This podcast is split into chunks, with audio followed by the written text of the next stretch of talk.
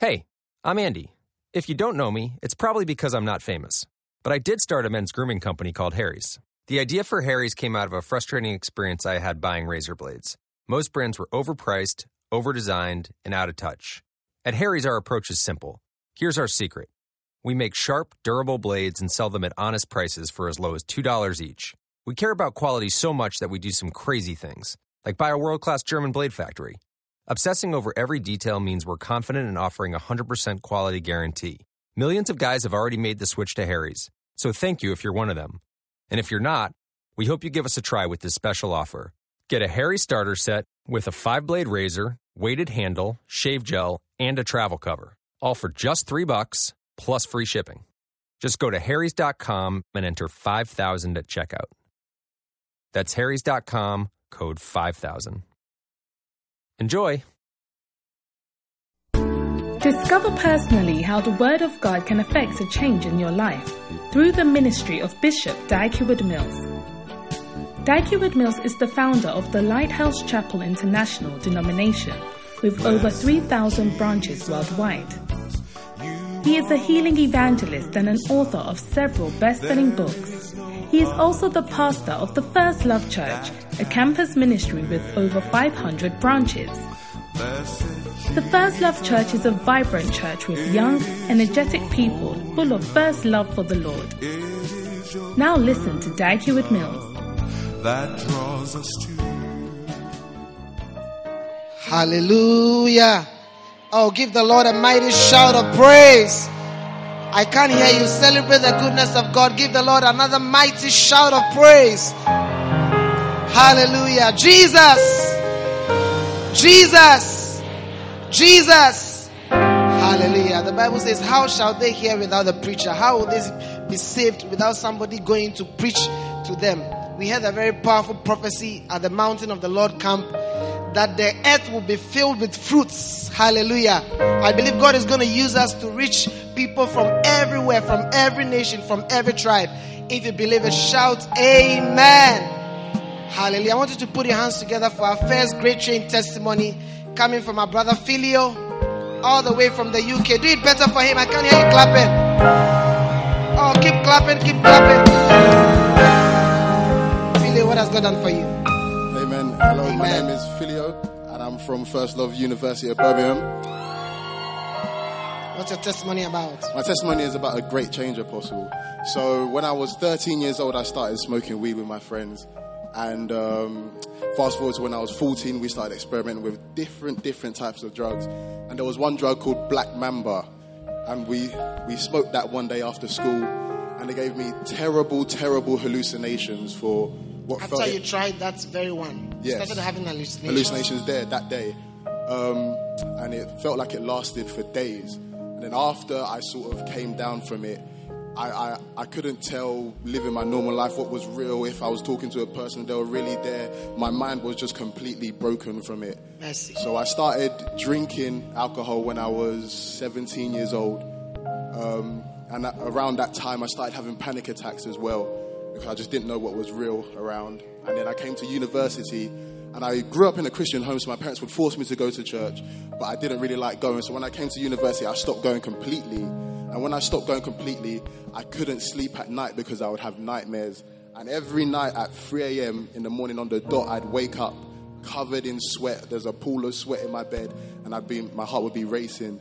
So one day, um, during the summer holidays in between first and second year, I heard my parents praying in their room, and I just thought to myself, let me just go in there because I've been living this life for four years now, so let me just go in there. So I went in there and I asked my parents, just pray for me. So my dad said, go on your knees and start saying the name Jesus, Jesus. So I just went on my knees, started saying Jesus, and as I closed my eyes saying Jesus, I could just see the cross.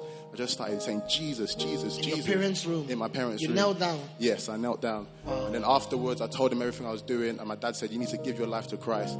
So I gave my life to Christ that day. Uh, he gave me one of his Bible and said, Start reading it every single day from today. So I started doing that, but I was still a bit somehow. I would come to church, but I would be late and I would sit at the back. And I wouldn't talk to anyone. I would just sort of sit there, listen to the preaching, and go home. It wasn't until I came to a camp called Candle in the Dark in the UK, preached by our Oh, give the Lord a mighty shout of praise. Are you happy that we have camps? Wow. You came for candle in the dark. Yes, I came for Candle in the What Dark. And when Daddy was going to everybody, asking their testimonies, saying what everybody has been through, I remember I was standing on one of their chairs and I was just, I felt like crying because not only had Jesus saved me, but He had saved all these thousands of people. You thought you were the only one who was saved. Yeah, I didn't really appreciate it until I saw that other people were being saved mightily as well. So now, by the grace of God, I've changed. I'm now a center director. I just want to thank God first and foremost for my salvation because I should have been in hell by now, right now. I should have been screaming, burning in hell. But He saved me. I don't know why, but He saved me. And I want to thank our daddy as well. Daddy, from, from the bottom of my heart, thank you. Thank you for coming all the way to the UK to preach at camp, just so someone like me can be changed. And I want to thank my elder, my shepherd, Lizzie P, as well, because she, she paid for my accommodation, she drove me there, she got me the t shirt. All I had to do is pack my bags and show up at the spot. So, yeah. Wow. Give the Lord a mighty shout of praise and put your hands together for that powerful testimony. Let's receive Jonathan to share the next testimony. Do it better for him. Keep clapping, keep clapping. Hallelujah. Jesus can change anybody. Shout anybody. Jonathan, tell us what has God done for you. Right, my name's Jonathan, and I'm from First Love Aston in the UK. Yeah, What's your testimony about? my testimony is about a great change that God did in my life.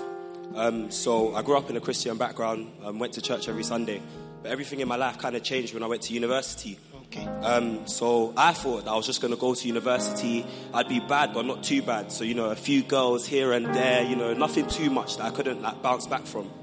Yeah, but the devil had different plans. So um, he really targeted my weaknesses.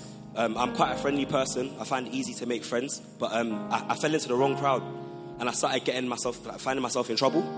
Um, so the first time anybody ever shot at me with a gun was university.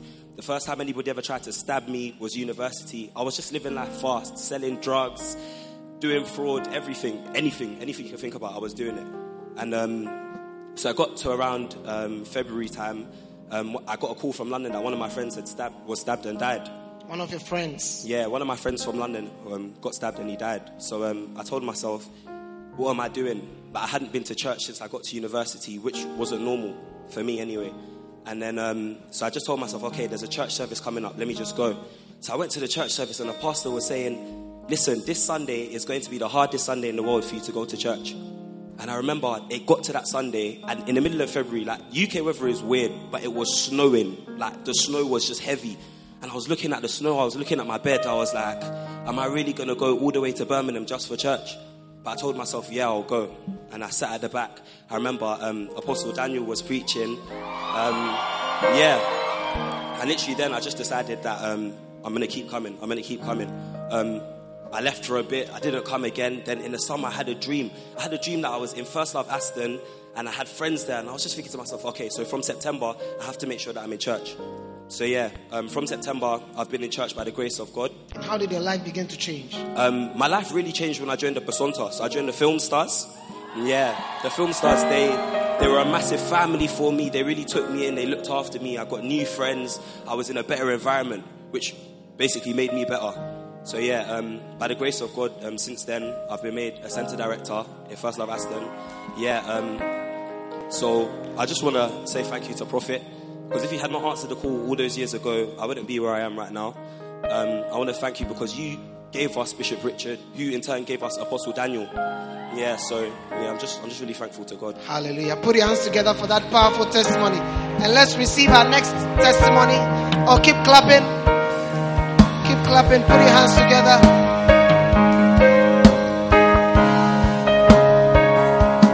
God is going to turn your life around. Jesus Christ, the Savior of the world, is going to become your personal Savior. Amen. What's your name and where are you coming from? Hello, my name is Terry and I'm from First Love, Northampton. What's your testimony about? so my testimony is about the great change, um, how God has changed my life. So um, I was born in a Christian family, um, and everything was okay. I well, I felt everything was okay, and then I decided to go to uni.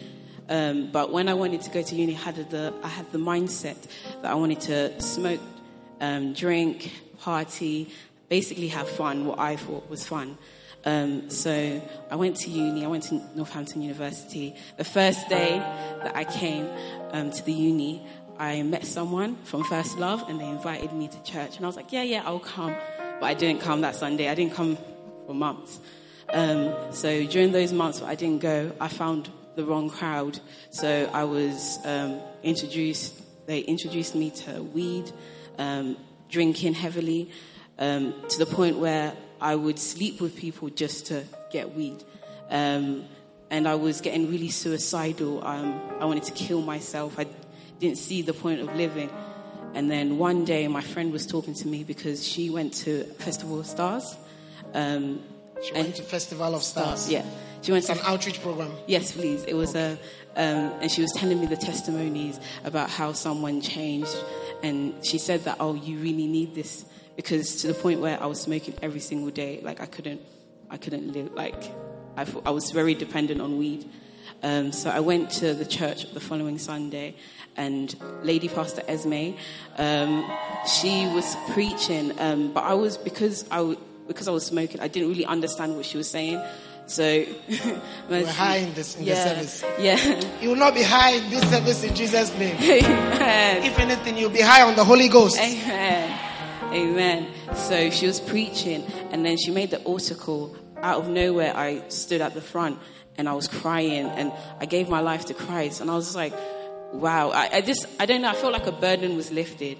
And then I kept on coming week after week, and slowly and gradually, this, like, I stopped smoking. Like, I don't smoke anymore. Like, I don't have suicidal thoughts. I don't need to sleep with someone just to oh, get weed. Give the Lord a mighty shout of. I thought you would be on your feet and clapping for Jesus, the Savior of the world by now.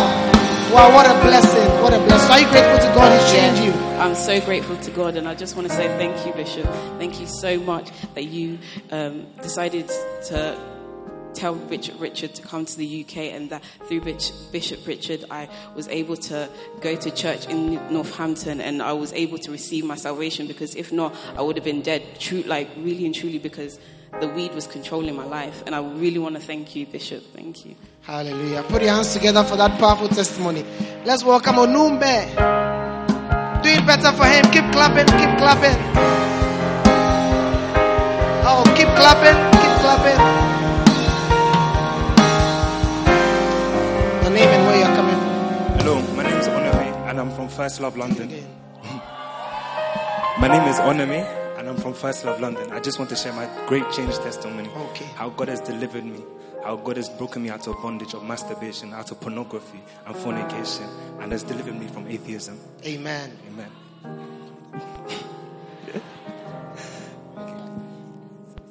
yes, please. It's not easy. Not easy. Shout here. Onome, take it again. Okay.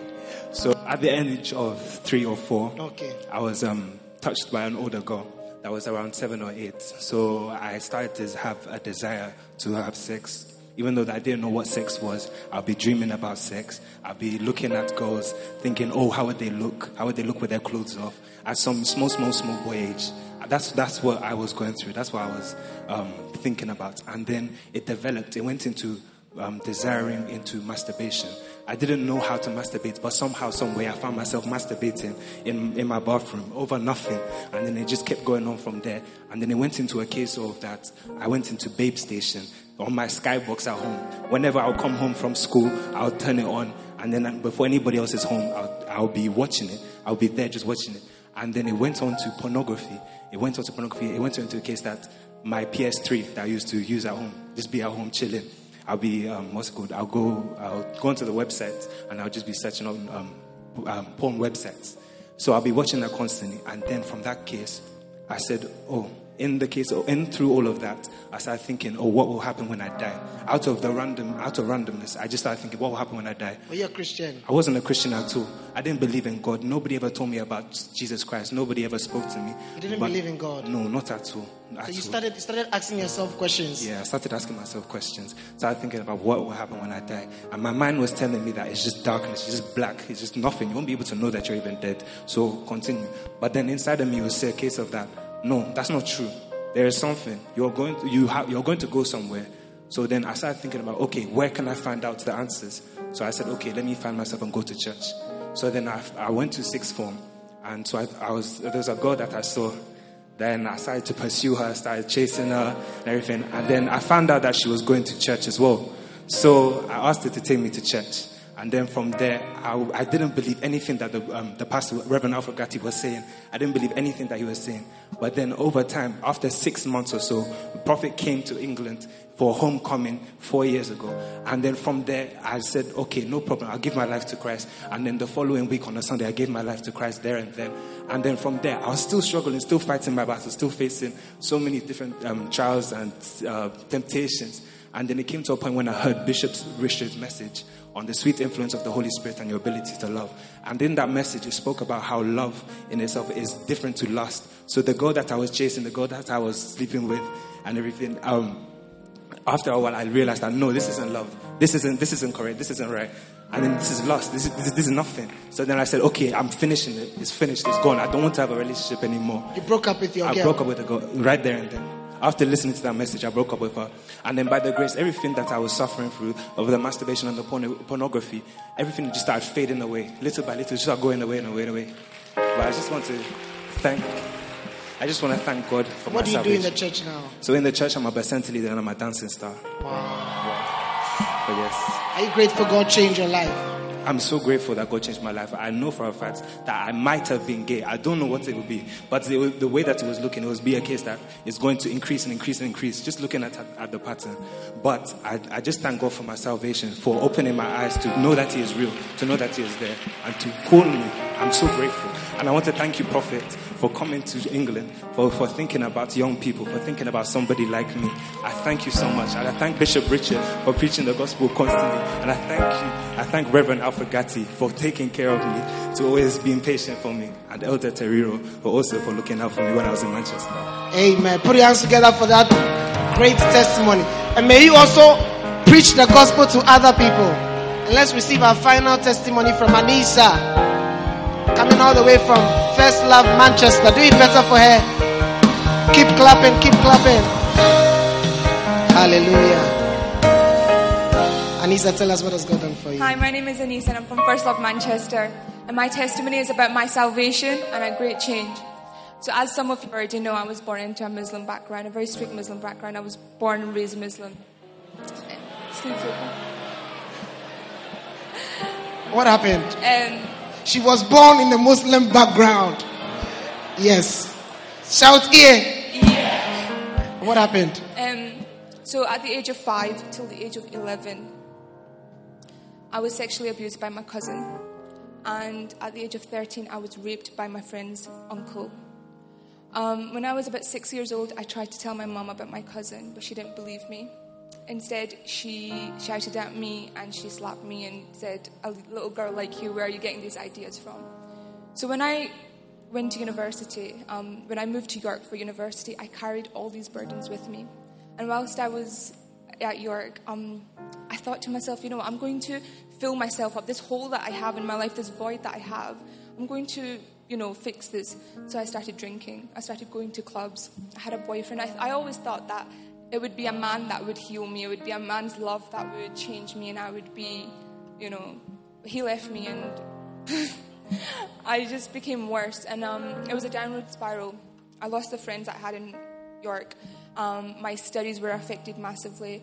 Um, my, I had family issues as well. My grandmother was trying to get me married to my cousin. Yeah.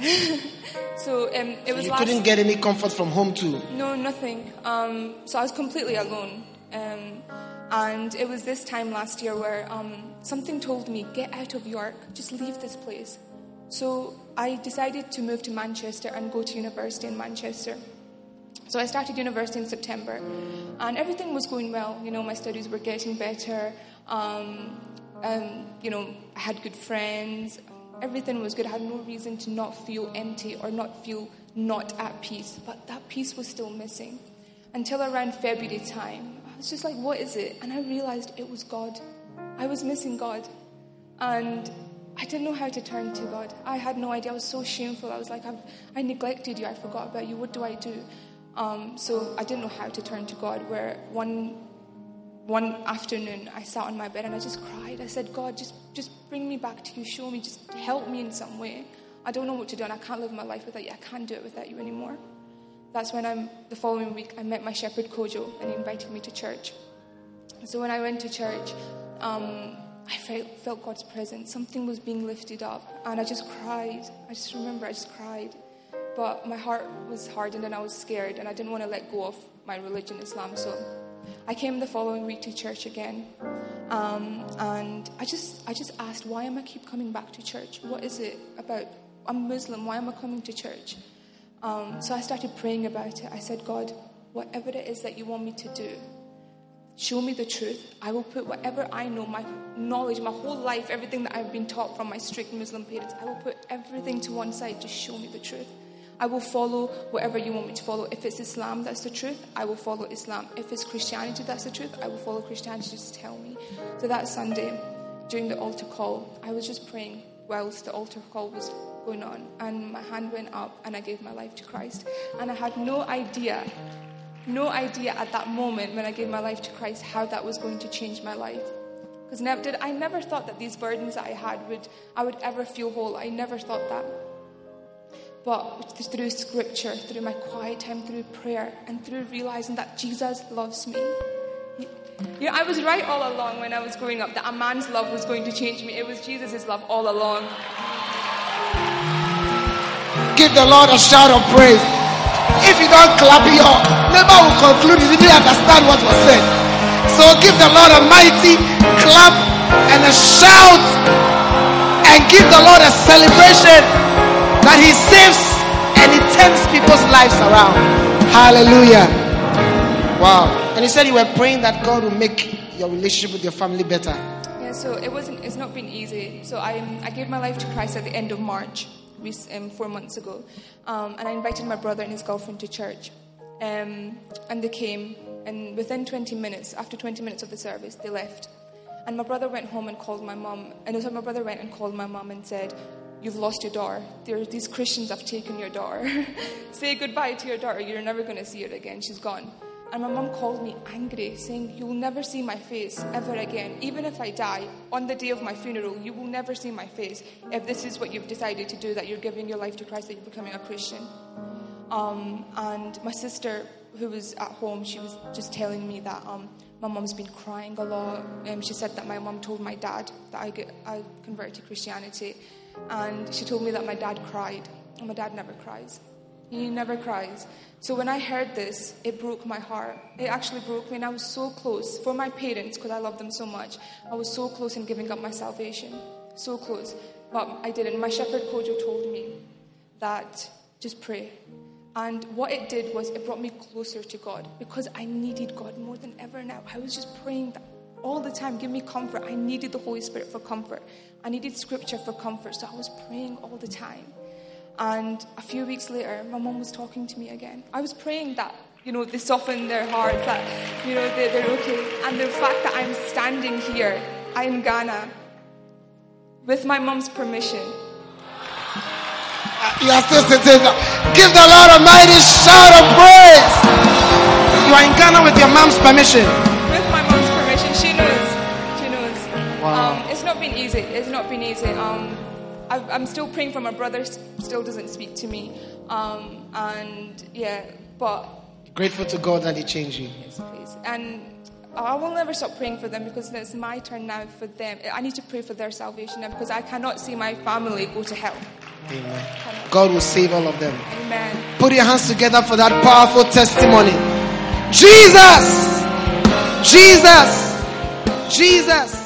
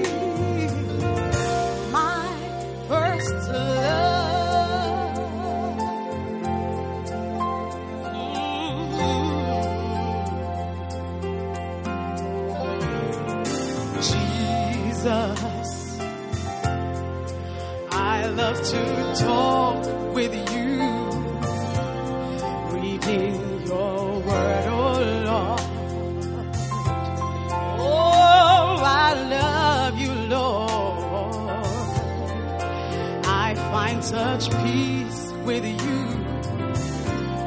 I feel so safe with you. Oh, and Lord.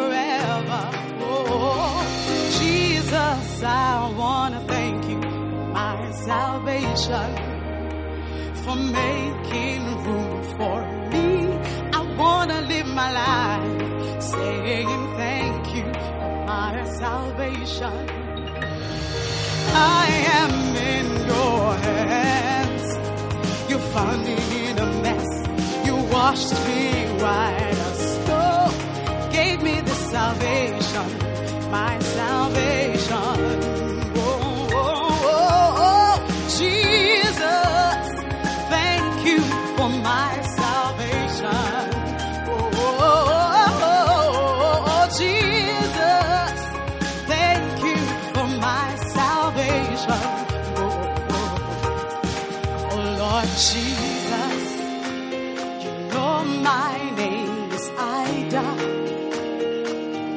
Jesus writes this name in the book of life. Oh, today I belong to you. Oh, I am born again. I belong to Jesus now.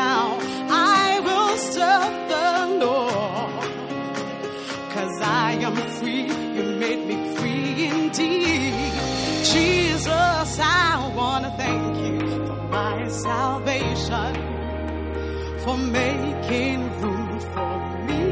I wanna live my life saying thank you for my salvation. I am in your hands, Lord. You found me in a mess. You washed me white as snow. Give me the salvation, my salvation.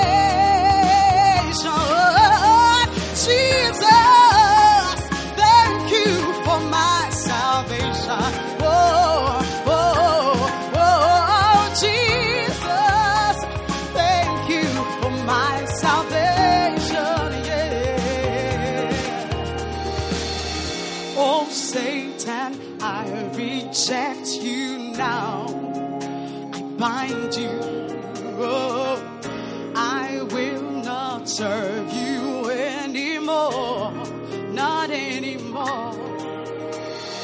Jesus, I want to thank you for my salvation, for making room for me. I want to live my life saying thank you for my salvation.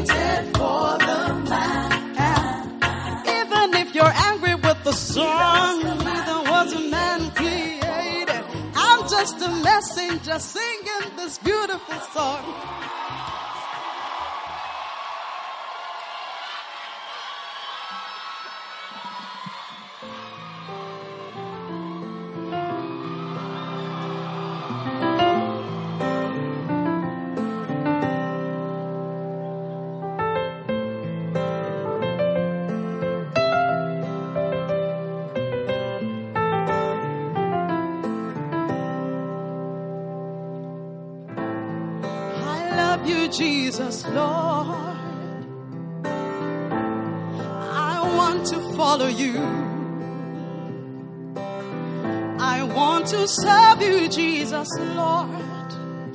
I want to be your favorite child.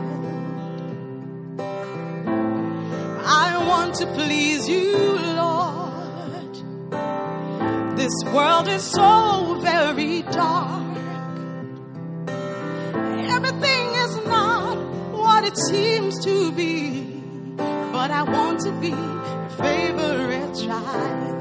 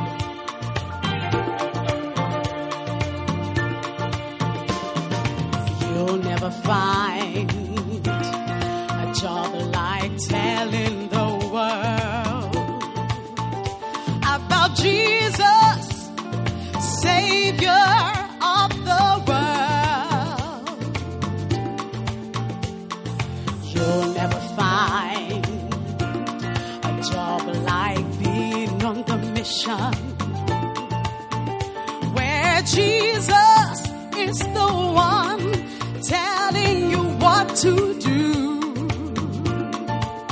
Oh, I know about the other job.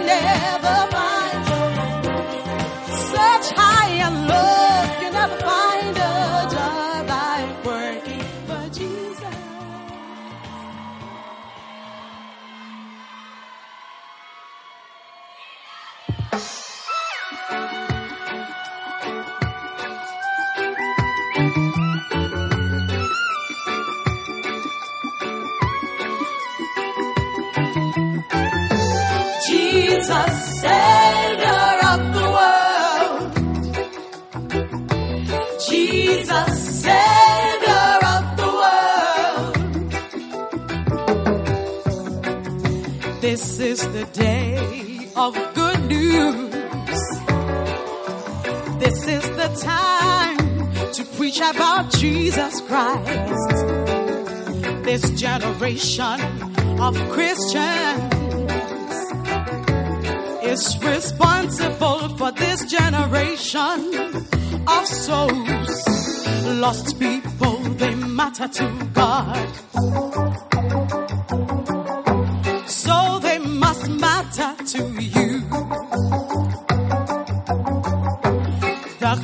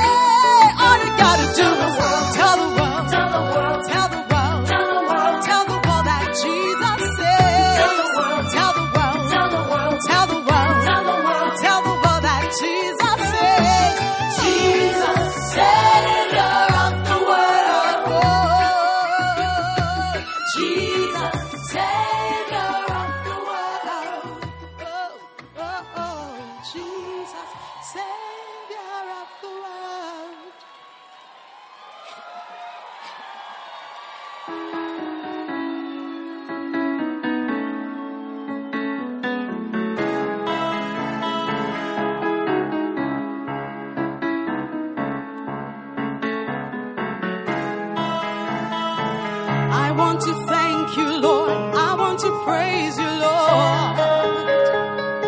I want to say it well. I have no proper words that can express the feelings that I have for you, Lord.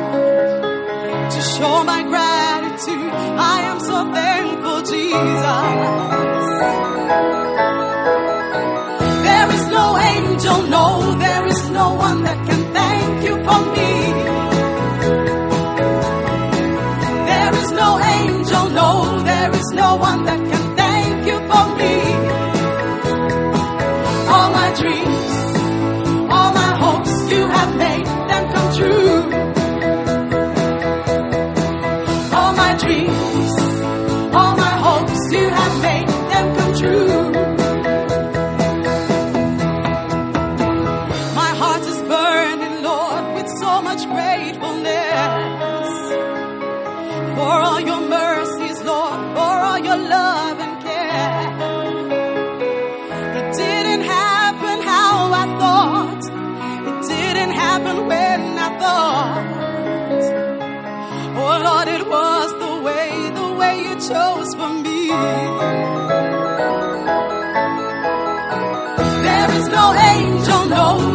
No one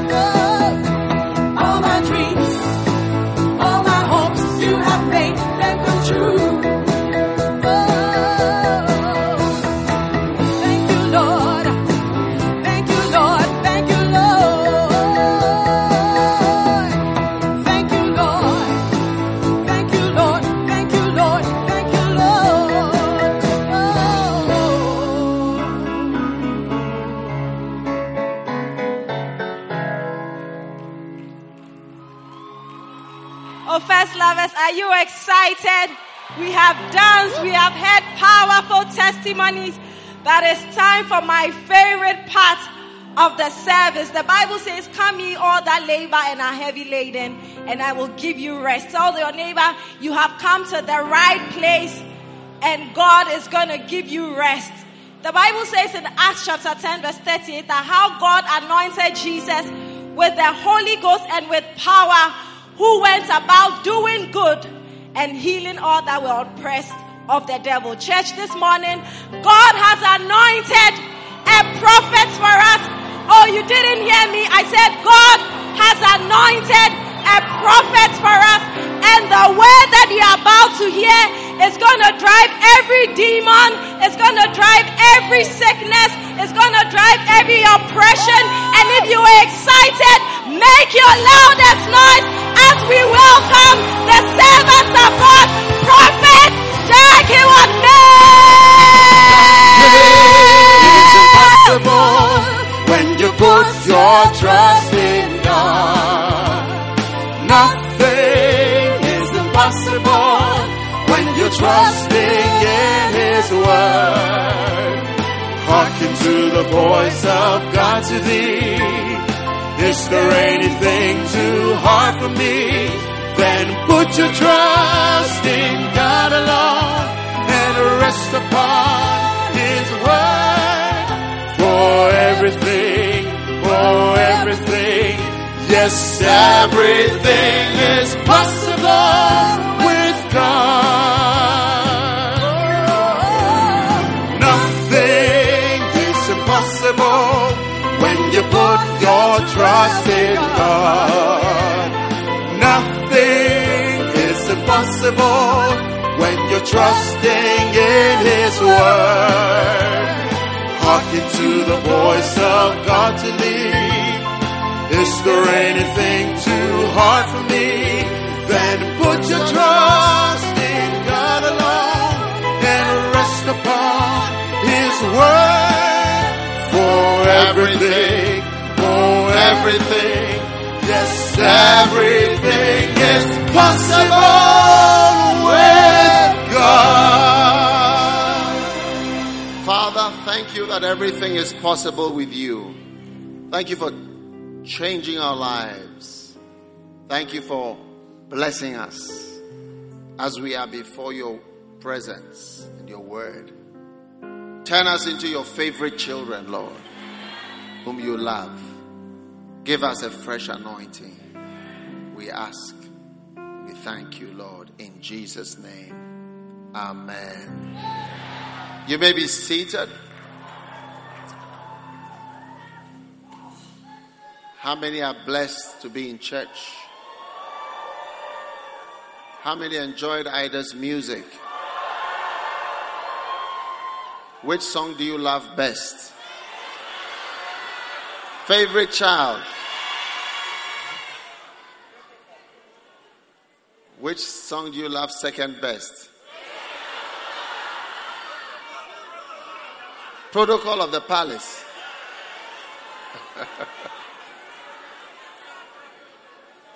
Jesus, Savior of the world. And which song do you love third best? Wow. Is it not beautiful? Are they not beautiful songs? Very beautiful. You know, it's right for you to be happy in church about the nice things because they are nice. Yes, they are wonderful. So it is appropriate for you to be happy. If you are not happy, rather there's a, a problem with the mental, there's some kind of, I don't know, psychiatric or psychological. Psychologists can see you after church. Hallelujah. Now, today I'm just going to share with you. We've had a long week and we have had all the songs are preaching. The songs are preaching. Even the dancing has become preaching. Yeah, it's amazing. Now ask your neighbor who is sitting by you, what have you received so far as you, you are you are in church? What have you received so far? If they haven't received something, then I think there is some problem. Tell your neighbor, I'm a psychologist. In case you need help, I can help.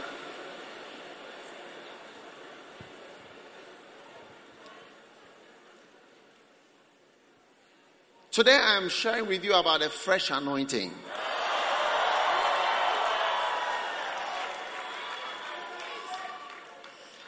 Psalm 92, verse 10. But my horn shall thou exalt like the horn of a unicorn, and I shall be anointed with fresh oil. Psalm 92, verse 10. My horn shall thou exalt like the horn of a unicorn, and I shall be anointed with fresh oil. Now, the horn of a unicorn, we don't really have unicorns now, but the horn of a unicorn, the horn, the horns are the, the um, what do you call it? The uh, symbol of your authority and your existence, your kingship. And God is saying He's going to exalt your presence and your authority. You know, some of you came to church and no one greeted you in a special way because they didn't know a great person had come. So they just passed by you. But with this fresh oil, your horns will be exalted. And now tell the person next to you, did you did you know that I was a great person? Ask the person, did you know I was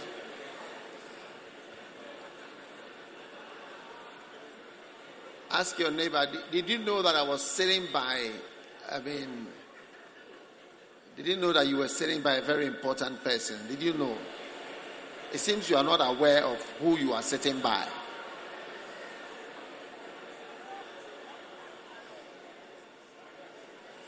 Tell your neighbor if you knew the gift of God, you would have asked of the, you would have asked me for certain things. Wow.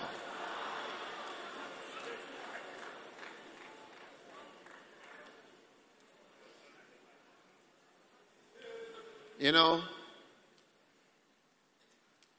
like the last song that Ida just sang, there's no angel, there's no one that can thank you, God, for me, what you have done for me. How many agree that there is no angel and there is no human can say thank you well for you, for what God has done for you? Even to be sitting here, you would have been a kebab. You see, next time you go and buy kebab, look at it well. And look at this how you would have been in hell. An everlasting roasting. Hey! So make sure you go and buy some kebab after church to see what God has saved you from. Roasting in fire. Now, God says, I'm going to anoint you with fresh oil. How many have ever cooked? Somebody gave you food. Maybe fried egg that was smelling of fish. Have you, have you experienced that before? A fried egg that was smelling of fish. If the egg smells like a fish. Huh? Do you know why? Because of the oil they used. They used the oil that has been used to fry fish. An old oil. So it has made the egg smell of fish. Is it right?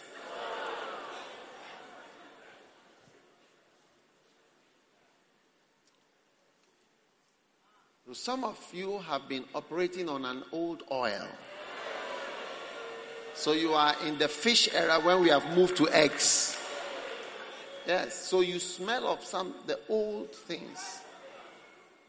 You know?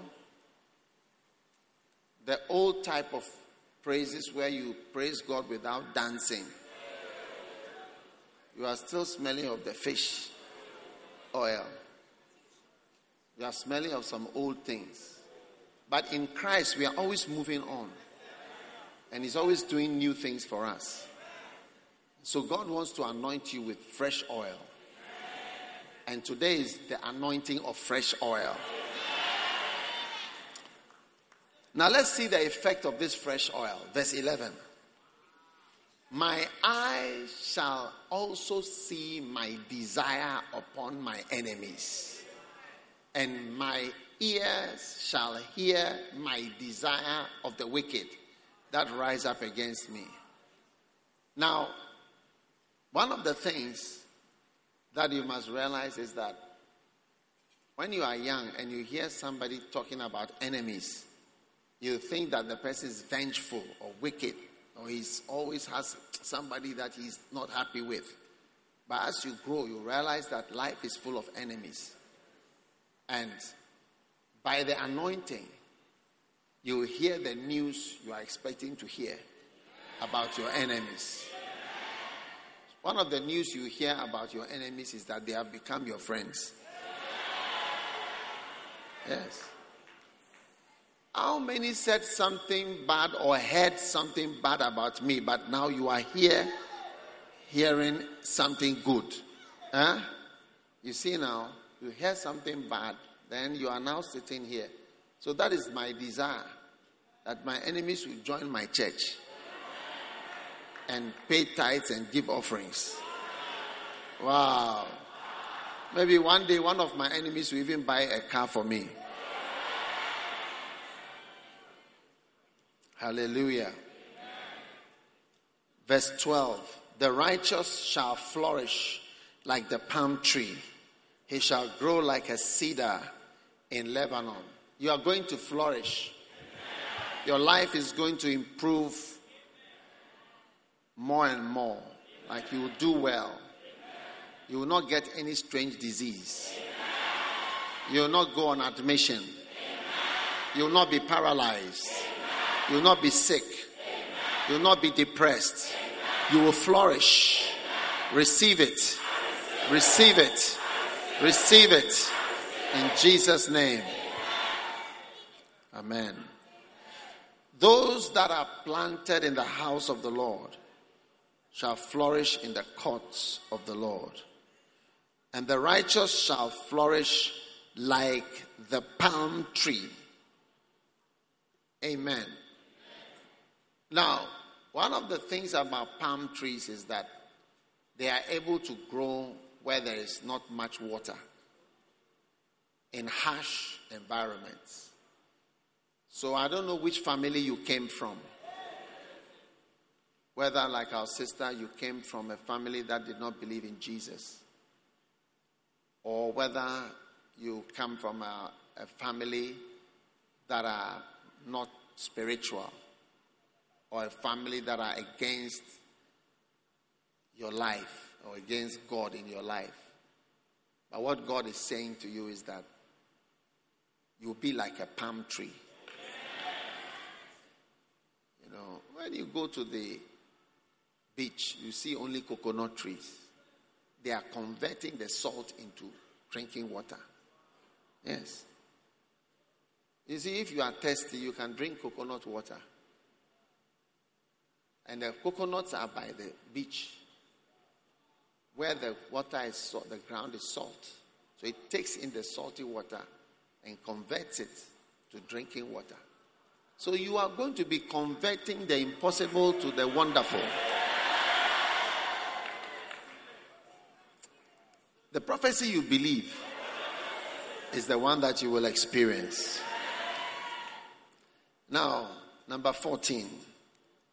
They shall still bring forth fruit in old age. They shall be fat and flourishing. So, even though you haven't reached old age, but if you have reached old age, old age starts from about around 40. Yes, old age starts from around 40.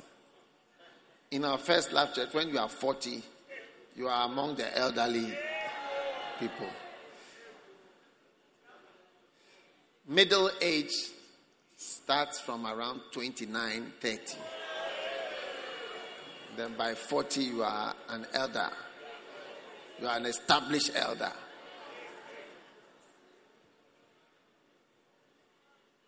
Hallelujah. Now, the Bible has good news for those above 40. They shall bring forth fruit in old age. So you'll be surprised. Some of you are going to be happier as you get older in the Lord. Instead of becoming more squeezed up in your face, you are going to become happier, bearing more fruits in the Lord. Amen.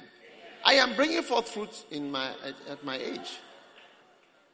I mean, look, I just released some new books. Do you have some of my new books? You don't have any of them here.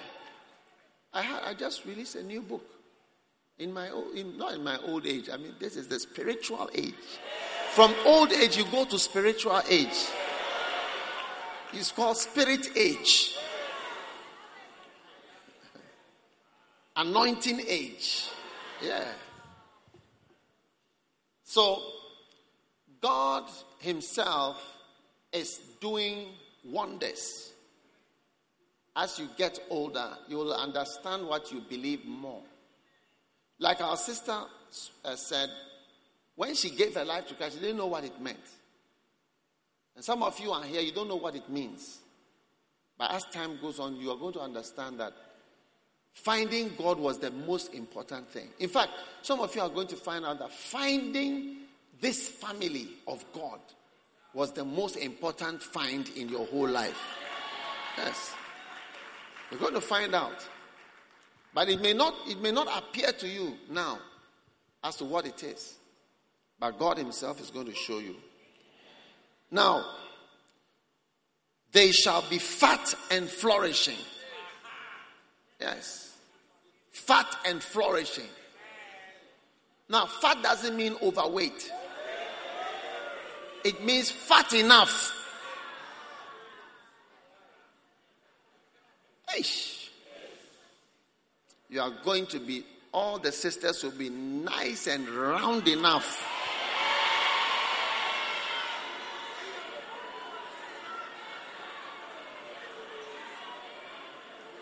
Some of the sisters are skin and bones.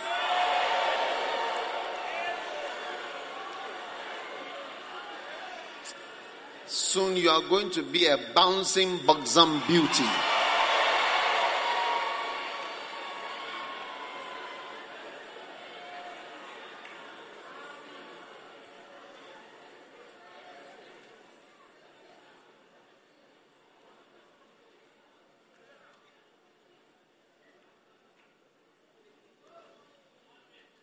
Now, whenever the Lord releases his anointing, wonderful things happen. How many believe all these wonderful prophecies? I think today is just a prophetic service. Isaiah 61. When Isaiah received this fresh anointing, he announced it. And Jesus also announced the same words The Spirit of the Lord is upon me because he has anointed me to preach good tidings to the meek. He has sent me to bind up the brokenhearted, to proclaim liberty to captives, the opening of the prison to them that are bound, to proclaim the acceptable year of the Lord and the day of vengeance of our God, to comfort all that mourn. Amen. Now, anytime you receive a fresh anointing, wonderful things happen. And the freshness of the anointing on your life is seen in preaching. Yes. I want, I want to tell you something.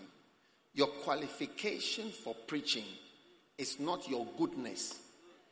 If you are looking at goodness of people, you won't even read the Bible. Because more than half of the Bible was written by three known murderers. Moses murdered somebody and he was wanted for murder. He never even went to court. And then uh, David murdered his assistant and then married the wife, which is quite also a serious thing. And then the third murderer was Paul, who supervised the killing of Stephen. All right? And just as those who killed Jesus were murderers, those who killed Stephen were murderers. And the supervisor of all murderers, the murderers, was Paul. So if you are looking at what people have done, and like, oh, you, this one I saw he's done this, this one has done this, this one is like this, this one, you know, I know this person. If you do that, you can't receive because if you go to the library of the anointing in Mampong, how, how many were there? How many visited it? Beautiful. If you go there, you see that almost everybody there has issues. But God was using the people with issues.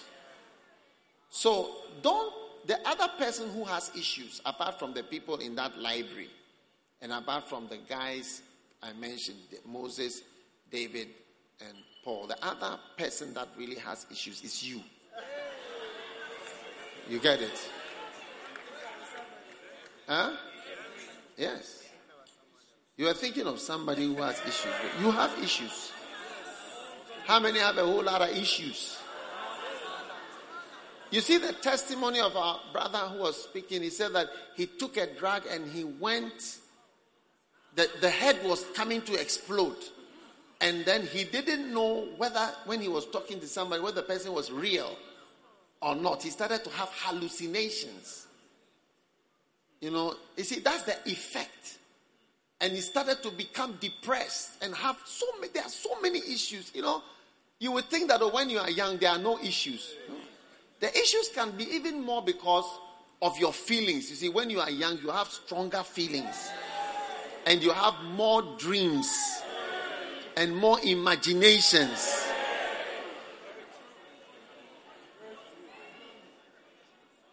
And more sensations. How many have been having sensations? And desires and imaginations. But I like the song that Ida sing. He said, All my dreams and all my hopes, you have made them come true. And that's what's going to happen to you. Jesus is going to make all your dreams and all your hopes come true. Amen. Now, Every anointing, fresh anointing, when people announce, I am anointed, God has anointed me, I've received a fresh anointing. It comes with preaching. So everybody here must become a preaching person. Whether you preach to one person or 1,000, you are a preacher. and fresh anointing comes. You see, it's the outlet of the power that has started to flow through you. And something that doesn't flow will never be fresh.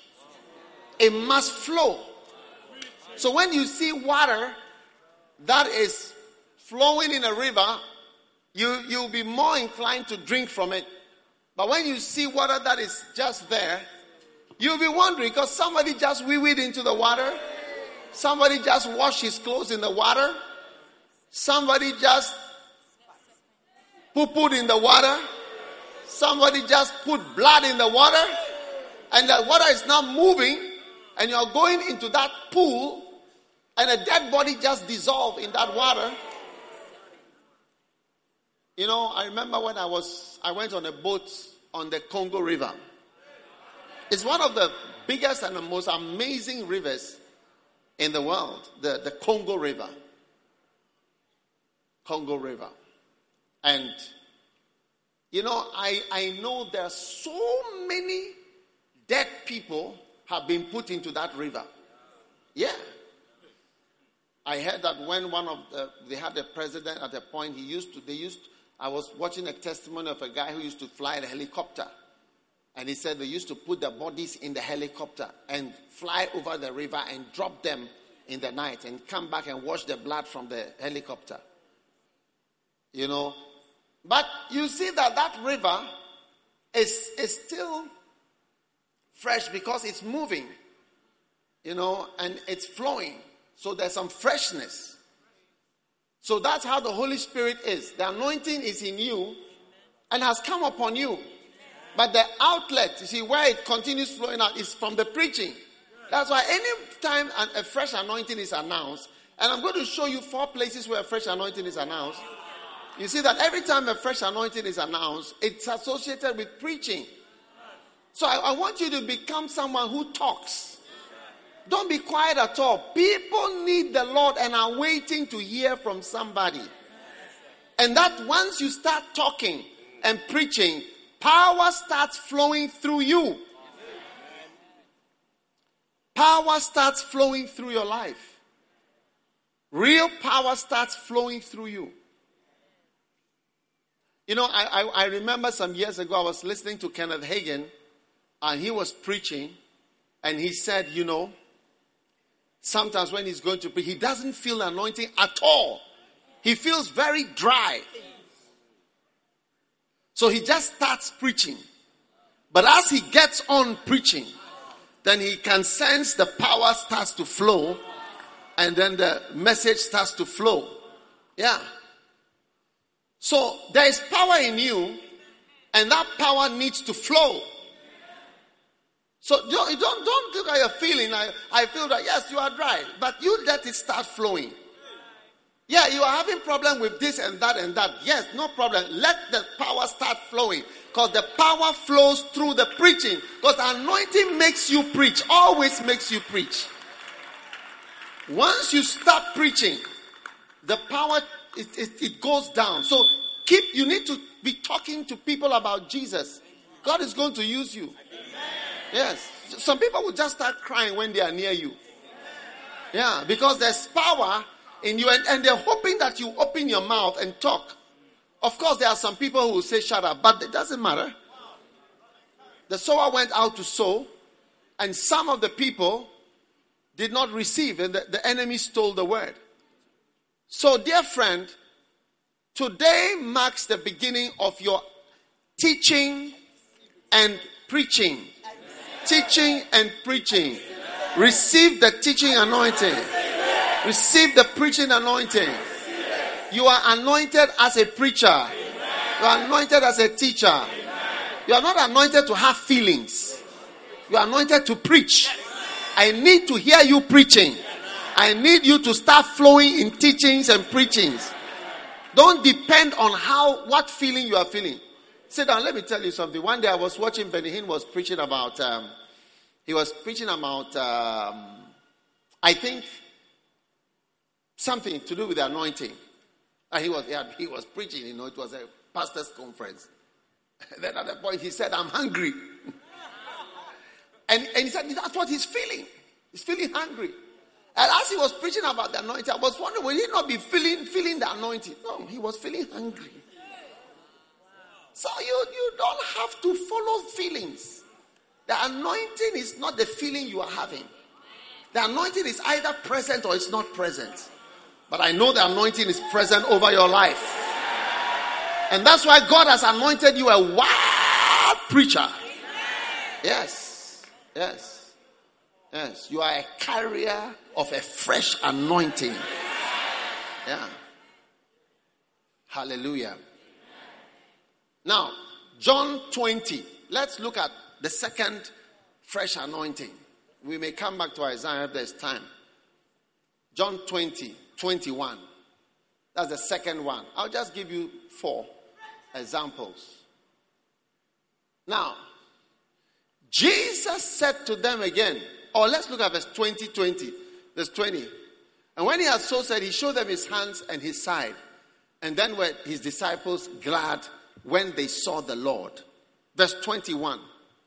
Then Jesus said to them, Peace be unto you. As my Father has sent me, so send I you. You see, an anointed person is sent. Look at verse 22. And when he had said this, as soon as he said, I am sending you, you see, as soon as he said, I'm sending you, that as my father sent me, I am sending you. As soon as he said that, he breathed on them. That was the freshest breath of. How many would like Jesus to even spit on you? Ah, if Jesus spit on you, will you not open your mouth to receive it?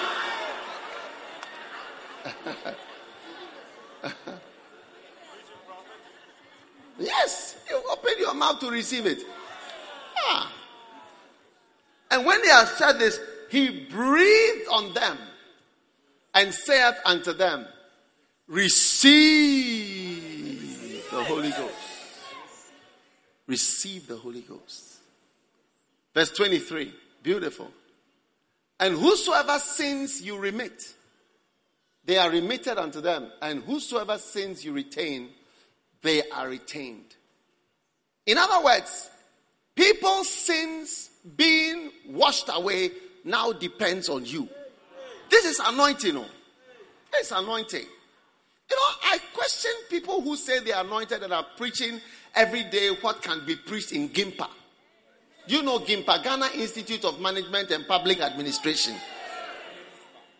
If a lecturer in that Gimpa is speaking and you are also preaching in a church, and what is being preached in that place is the same as what you are preaching in the church, in the house of God. I wonder whether you are preaching something that will remove people's sins.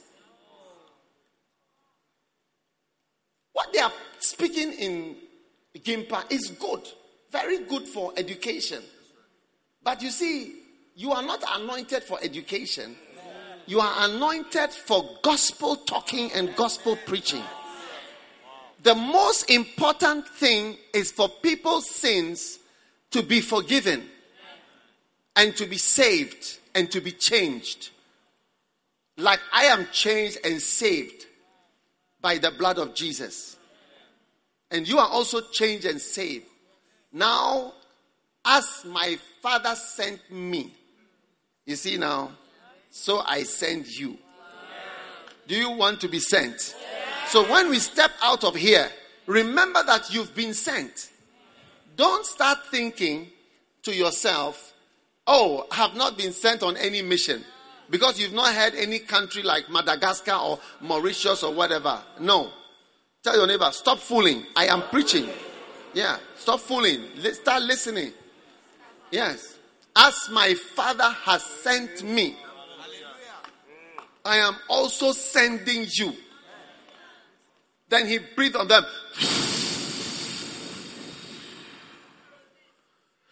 And people were receiving it. People were receiving it.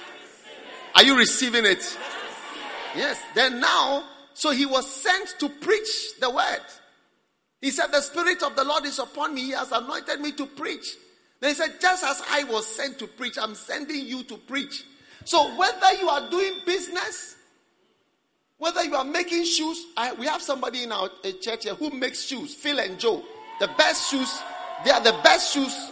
It was even on BBC. Yes. Huh? Easy World. BBC World. Yes, BBC World. Yeah. He's come on BBC from, from, from this church. I don't see why you wear uh, uh, any other shoes. Phil and Joe. Yeah, we are, we are all into Phil and Joe shoes. I don't know which other shoes you are into.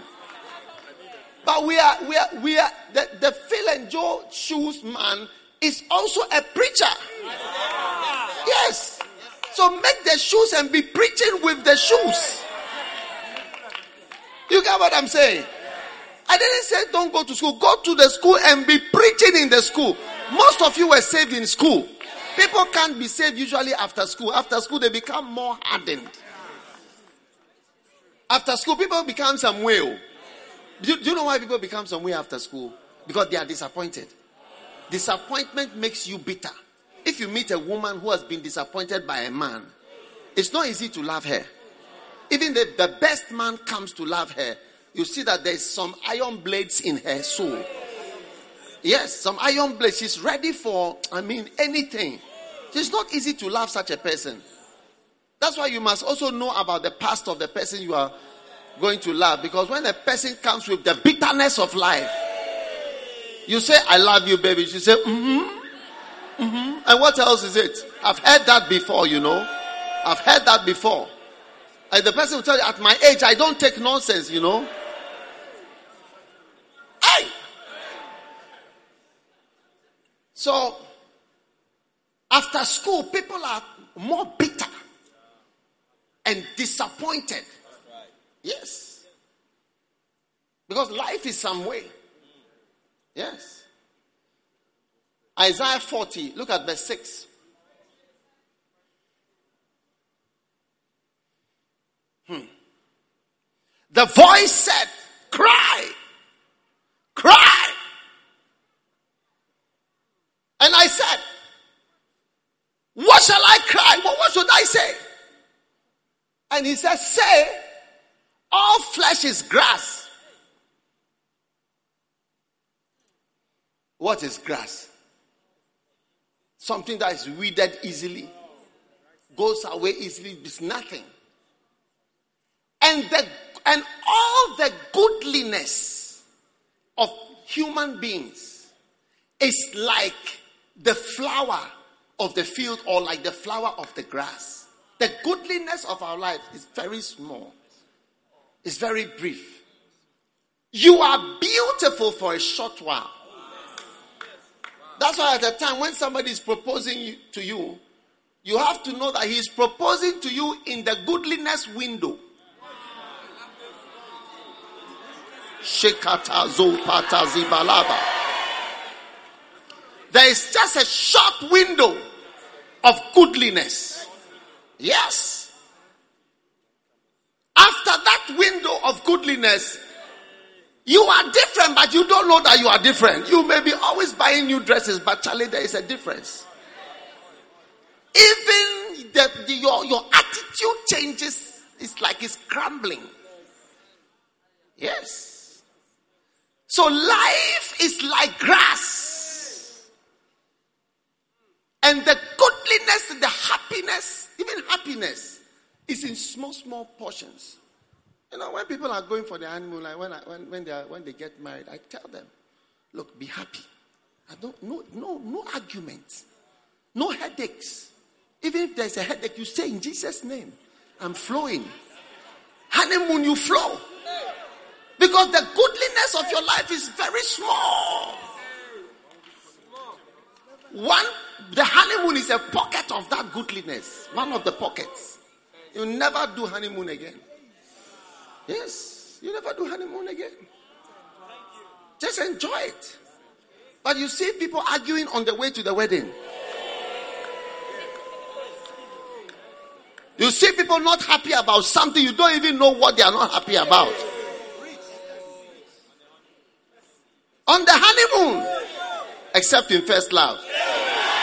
In in 14th love and 15th love, but first love, no. Hallelujah.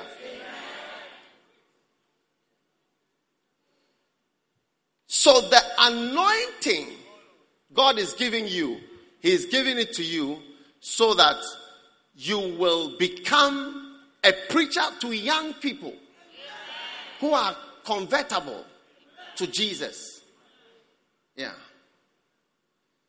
And as the Father has sent you, He's sent Jesus. So Jesus equally sent you. I've been sent. You have been sent. You see all the people who are giving the great change testimonies. You think I've ever I've ever met them? No, never met them. It's people who have also been sent, just as I have been sent. They also somebody sent, somebody talked to them. And they are going crazy, but somebody is flowing with the anointing. Hallelujah. Are you excited about that? So that is the second example of the fresh anointing. The first example is in of Isaiah. We said the spirit of the Lord is upon me, and suddenly he became a preacher. How many want to walk in this fresh anointing? Oh yes. And one going say, "Oh, but I went to talk to my mother. She didn't get saved. I talked to my sister. I didn't get saved." Look, a prophet is not accepted. If you want to kill the anointing, eh, then go to your family and start talking to them. Yes. A prophet is not accepted in his own house. Most of us are not accepted at home.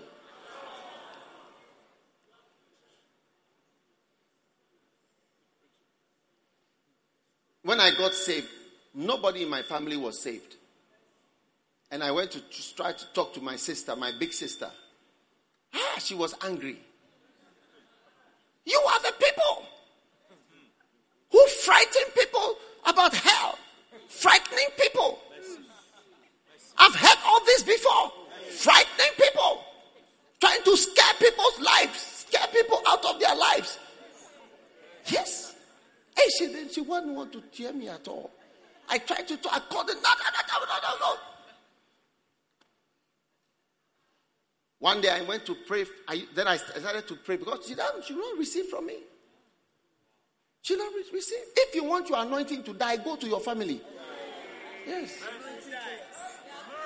But your family will be saved because you are saved. And somehow the Holy Spirit will, because all through the Bible you hear people being saved, you and his family, you and his household, so so and so and his household. So your household easily get saved but not through you. Through your prayers, but not through your preaching. When they even see you preaching, they say, You, you don't even, when you go to the toilet, you don't flush it. Are you the one coming to preach to me now? What?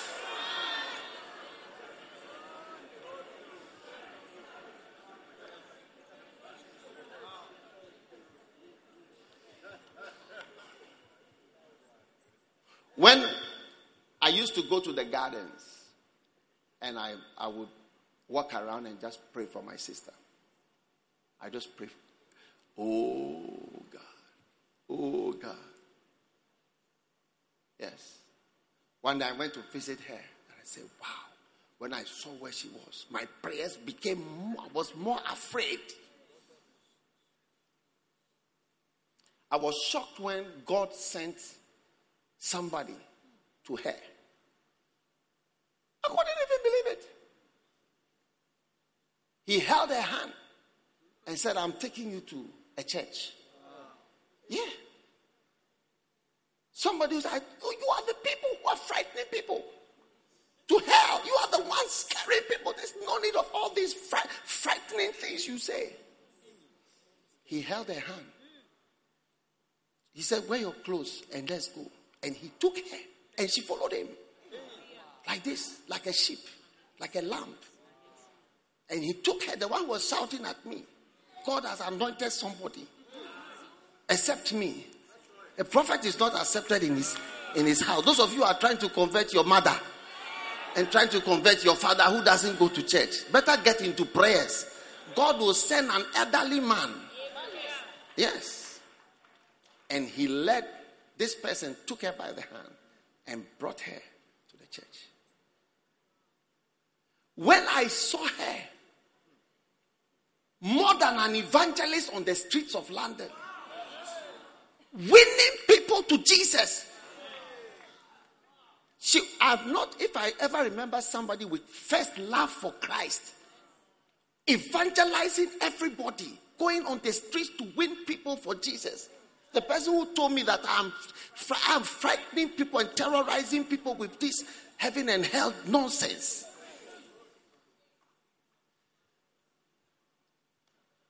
So, some of you, you've tried to use your anointing on your sister. And you, your anointing was quenched. Bible says, quench not the spirit. How many have had your anointing quenched before? Yes.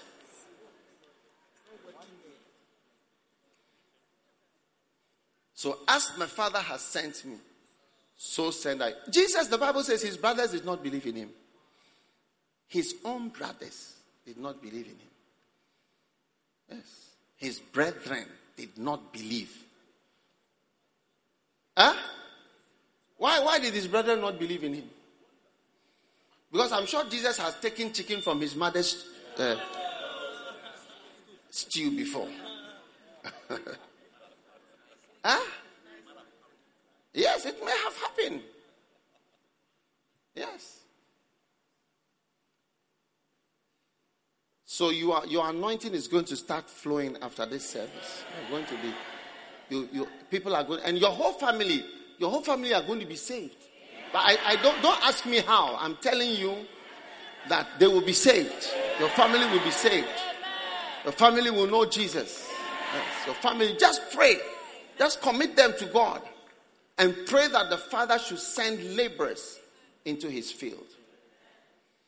Now, the third fresh anointing was found in Acts chapter 1, verse 8. These same disciples, disciples, they had a fresh anointing in John, and they had a fresh anointing in Acts 8, 1 verse 8. And he said, You shall receive power after the Holy Ghost is come upon you, and you will establish businesses, banks, and industries. One factory, one district. Hmm? No. You receive power. And what's going to happen? You become witnesses. How many want this anointing to flow? Fresh oil. Fresh oil to preach in Jerusalem. So witnessing, witnessing, witnessing, telling you. Though preaching is possible for everybody because if Jesus has done something for you, then everybody's got a story. Everybody's got a song. Everyone's a little different. We've all done wrong. And everything.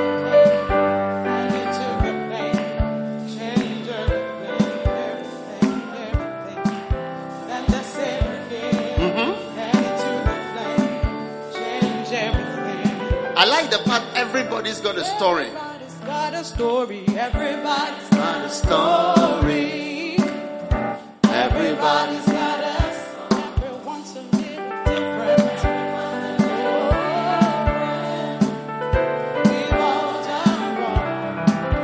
And the Savior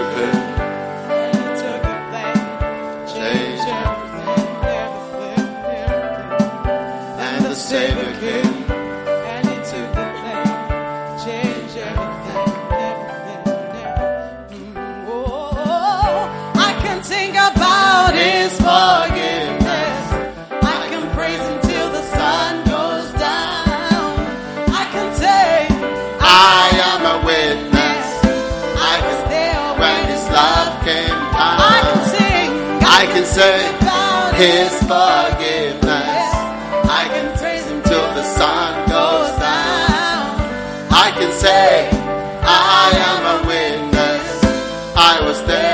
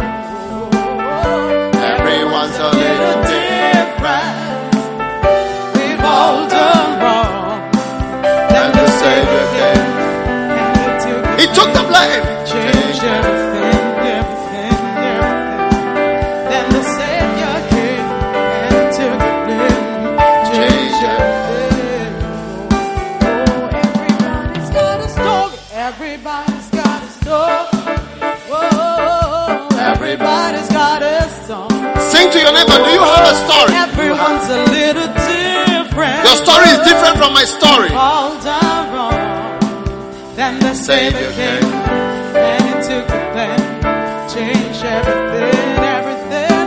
Then the Savior came, oh, and he took the plan, changed everything, everything.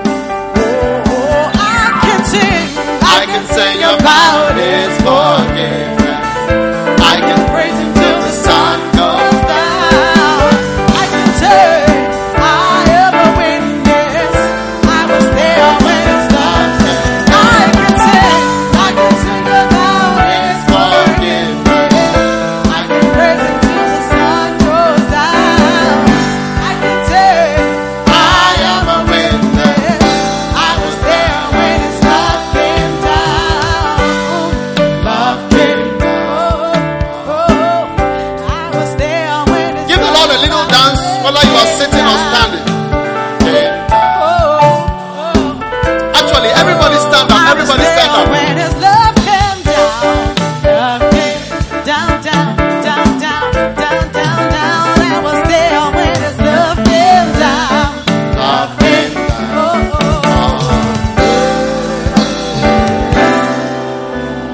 Hallelujah. Sit down, sit down. We are finishing. You are not happy that we are finishing.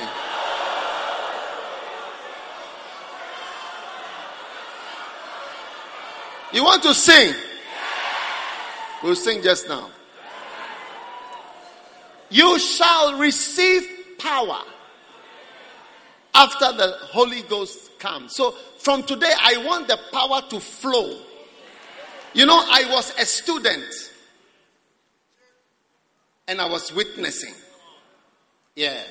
Secondary school, I was witnessing. Yeah. I was a student and I was preaching. I meet sometimes my converts. And some of my converts are in church. Yes. Beautiful. Huh? Yes. Some of my converts are converts of my converts. Is it not beautiful? Where's Patrick? Where's Patrick? Ah, he's with Joshua? Okay. Yeah. Converts of my converts. Amazing. You see, I started to let the anointing flow. So the river was flowing instead of forming a pond. Then when you come to the pond, there are so many things in the pond. You'll not be happy. So let it flow. Anybody who is here who is not into witnessing and preaching, I don't want to say something about your business or your work. But what I can say is that there's no river flowing around whatever. So that's why sometimes when the church organizes something, you just join for that part so that you help and push it. Push. Push. And everybody, old or young, we are all reaching to young people. Older people, I tell you, bitterness. They are hurt by life. They don't easily get saved. Yes. No, no, no, no, no. They'll tell you, come on, man. Are you talking about? You be serious. What did you name about? Ah, you name about. Abba, no,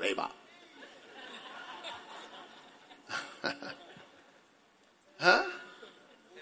Everybody here, there is power in preaching the gospel, in witnessing.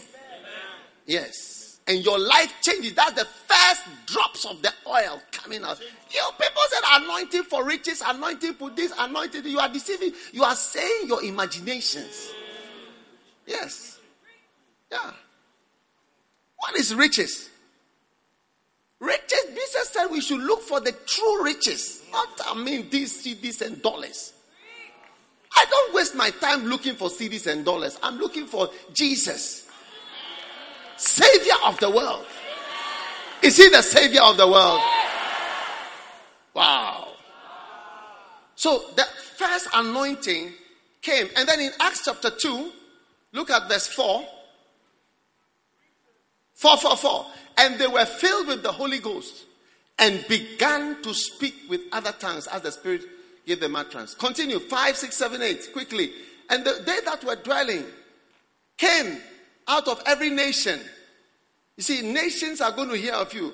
Now, when this was noised abroad, the multitude were confounded because they heard every man speak in his own language. So their tongues, people were understanding their tongues. Yeah, I've had many times where people have understood my tongues. Yes. And even these days, when we use Google Translate on the tongues, we start to see the, the meaning of what you are saying. Yes, many times I've been uh, speaking in tongues. People take the phone, you know, because this is a young people's church, so it's a technological check. We don't need to meet somebody from Turkmenistan to know what you are saying. When you use Google Translate, then they'll tell you you are speaking Siberian language. They'll tell you a country that you've not heard of. Kashata to Palabayana. It's a high tech church. We use technology to interpret tongues. It's amazing. Yes. Is it not true? What were some of the interpretations? Asukata. Asukata. Um, oblique direction. Oblique direction. And what again? Anuma. Anuma. To beg, to, to supplicate. I was praying and I was saying Anuma, Anuma, Anuma. So somebody check Google Translate and it means to beg. So I was begging the Lord. Wow. Kashatalababa satalaya. And what again? Chisabango. What, what, what, what did it mean? It meant you are knocking, knocking. In which language? I've forgotten the language. Ah, where is it? No, no, no. Chisabango. It means knocking. So as I was praying, see the prayers were a form of knocking. I was knocking on eternal heavenly doors in the spirit. That's why people say I receive it because you never know what is being said. Maybe something is being said. Yes.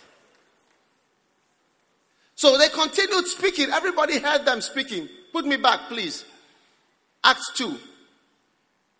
They were amazed. oh, these people, they are from Galilee. Look at the languages they are speaking now. Verse 8. How we hear every man in our language wherein we were born Parthians, Medes, Elamites, Mesopotamia, Judea, Cappadocia. People in Cappadocia will hear of you. Pontus and Asia. Wow.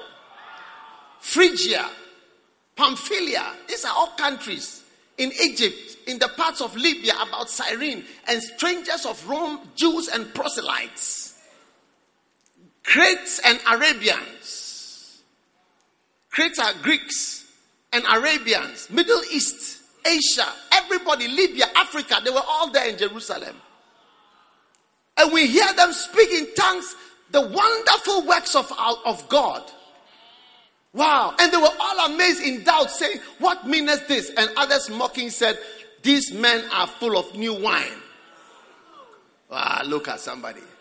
But Peter, the denier of Christ, three times, standing up with the eleven on his side, lifted up his voice and began preaching. And he said, You men of Judea, and ye that dwell at Jerusalem, be this known unto you, and hearken to my words. Now he was strong, eh? He was flowing. The Holy Ghost was now flowing out of him. After denying Christ three times, he was now a man who was not afraid. He had seen Jesus being murdered, but he had seen Jesus rising from the dead, and Jesus had told him, Peter, feed my sheep. So he was now commissioned Jesus breathed on him in John 20, 21. And then in 21 told him, feed my sheep, talk to my people. Fresh oil was on him. And he had now received the Holy Ghost again. And now the Holy Spirit was flowing through him. Don't be thinking of money. Think of preaching. Think of sharing the word. Don't look at your personal life. Your life is not so good. True or not true?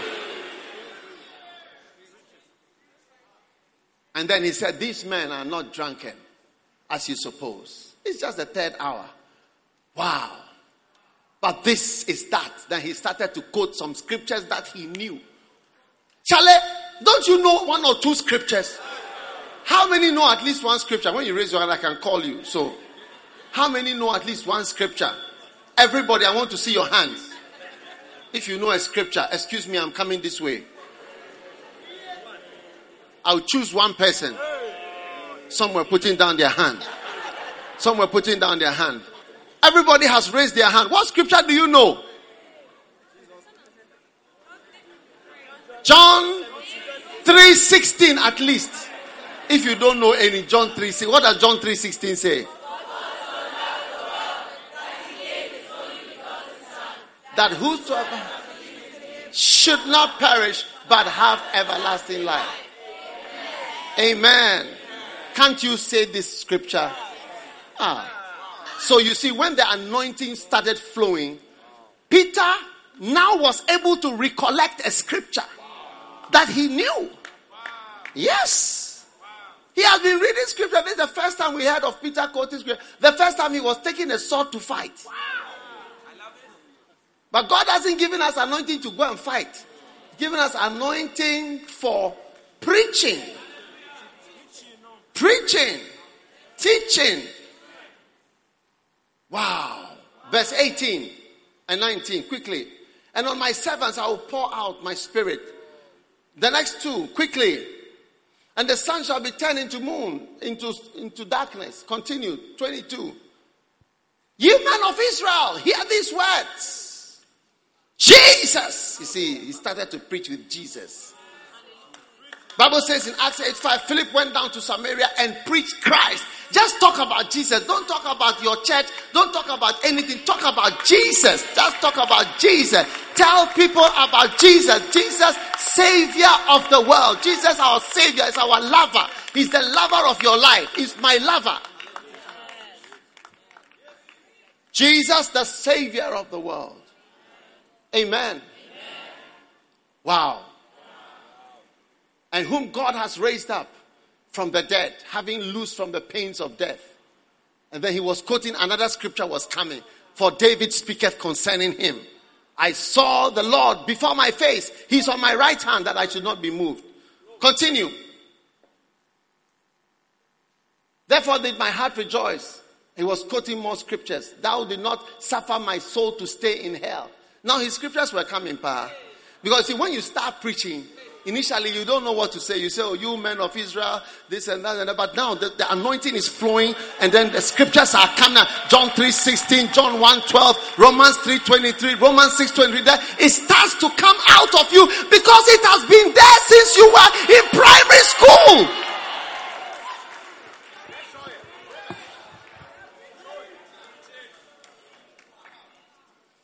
Next verse. Thou hast made known to me the ways of life. Yes, thou shalt make me full of joy. Wow. Continue. 30. Hey, he was preaching a whole chapter. Oh. Now the preaching as anointing has come and he can't even stop. Therefore, being a prophet, and he seeing this speak of the resurrection of his Christ, so that his soul was not left in hell, neither did his flesh see corruption. Jesus stayed three days, his flesh didn't dissolve. Wow. This Jesus has God raised up from the dead. And you see, his topic was not economics. His topic was not how to have success in your life. He was, he was not trying to show people how to be rich. He was talking to people about Jesus. Therefore, being by the right hand, God has exalted him and has given the promise of the Holy Ghost. Jesus and the Holy Spirit. I'm talking of anointing. Yes. Next one. Continue. For David is not ascended, his scriptures have come again. Sit down on my right hand till I make thy foes thy footstool. Next verse. Therefore, let all the house of Israel know that God has made that same Jesus. His topic is Jesus. His songs are Jesus. His songs are Jesus. His topics are Jesus. No one is wiser than God. No one is wiser than the Bible. Jesus, the Savior of the world. Jesus, the Savior of your life. Jesus is my Savior. I have nothing to offer you, only Jesus. Paul said, I determined to know nothing among you except Jesus Christ and Him crucified. Now, when they heard this, when they heard this, oh, go back, please. Now, when they heard this, they were pricked in their heart. And they said unto Peter, to the rest of the apostles, Men and brethren, what shall we do? Now, when we leave this service, you are going to see the signs of the anointing on your life. And what is the sign of the anointing? People will be pricked in their hearts. Yes, that's the sign that the anointing has come. People are pricked. They, they get touched. They get touched. They get touched. They get touched. Where's the, where's the brother who got touched at the candle in the dark camp? Come here. He was touched. You were taking drugs till your head was exploding. Uh, yes, please, Prophet. Yes, please. I was. We were doing all types things we didn't even know what it was um, because they were made in labs in China, and we didn't know what it was. We just saw the the packet; it looked cool, so we were like, ah, let's smoke this. You just smoke it. Just smoke it. But yeah. at the candle in the dark camp, Yeah, it was when you were going around and talking to people, and I just felt, I felt, I felt pricked. I felt pricked in my You heart. You felt pricked in your heart? Yeah, I, I, I was standing on one of the seats towards the back, and I felt like I could just start crying there and then, because I was just seeing how Jesus not only had saved me, but he saved so many people. wow, he was pricked in his heart. You see, to be pricked is, a, is in your heart is a is a is a meta is a metaphorical way of explaining that something touches the heart of a person. Yeah. And and you see, when you are anointed, you preach. People are touched. How many have been pricked in your heart when I preached before? Huh? Have, you been pricked in your heart when you? Yes. And it may be the same scripture that you've read. You've read it 468 times. Isn't it? Has that happened to you before? Yeah, I was watching a message of you preaching in Singapore, and then you brought up John, no, James 4 4, which talks about friendship with the world making you an enemy of God. And I was pricked. Uh, He was pricked. pa. And when you were pricked, pa, what happened? well, I sent the message to um, two of the percentilators in my center, and I was like, we need to listen to this. We need to listen to this. Yeah. Beautiful. So, f- from this service, you are going to feel that anointing flowing through. People will, te- people will say, Wow, when you preach about this, when you preach, I, I, I, know, I, I felt something, I felt convicted, and you'll be changed. Hallelujah. The signs of the anointing. God bless you. Sit down, sit down. Now, tell your neighbor, you are tall when you preach, are people pricked in their hearts? Huh? Ask him, "Uh, you are tall when you preach, are people pricked in their hearts? Hmm. And the last fourth anointing is in Acts chapter 4. Quickly. Acts chapter 4, verse 31. This is when the disciples went out and they were arrested for healing somebody. And as they were arrested and they were going in Acts chapter 4, when they had prayed, Bible says when they prayed, the place was shaken where they were assembled together. And they were all filled with the Holy Ghost. That's the anointing. And what happened when they were filled with the Holy Ghost? What's the effect? What's the effect of being filled with the Holy Ghost? I'm asking you, is it is it is it is it getting a new car? What what is it? They speak the word of God with boldness. Yeah, preaching, no. Yes, preaching, preaching. So I am sending you with a preaching anointing on your life. Yes. And I want to tell you something. I want to tell you some, something that I want you to remember. You know, in the future, some of you are going to be on platforms. You know, you'll be talking to large crowds. You'll be preaching to many people. You'll be healing the sick. But, but I want to tell you something about today's ministry. All your stories will come from this time. Yes, you see, in the future, you will have stories.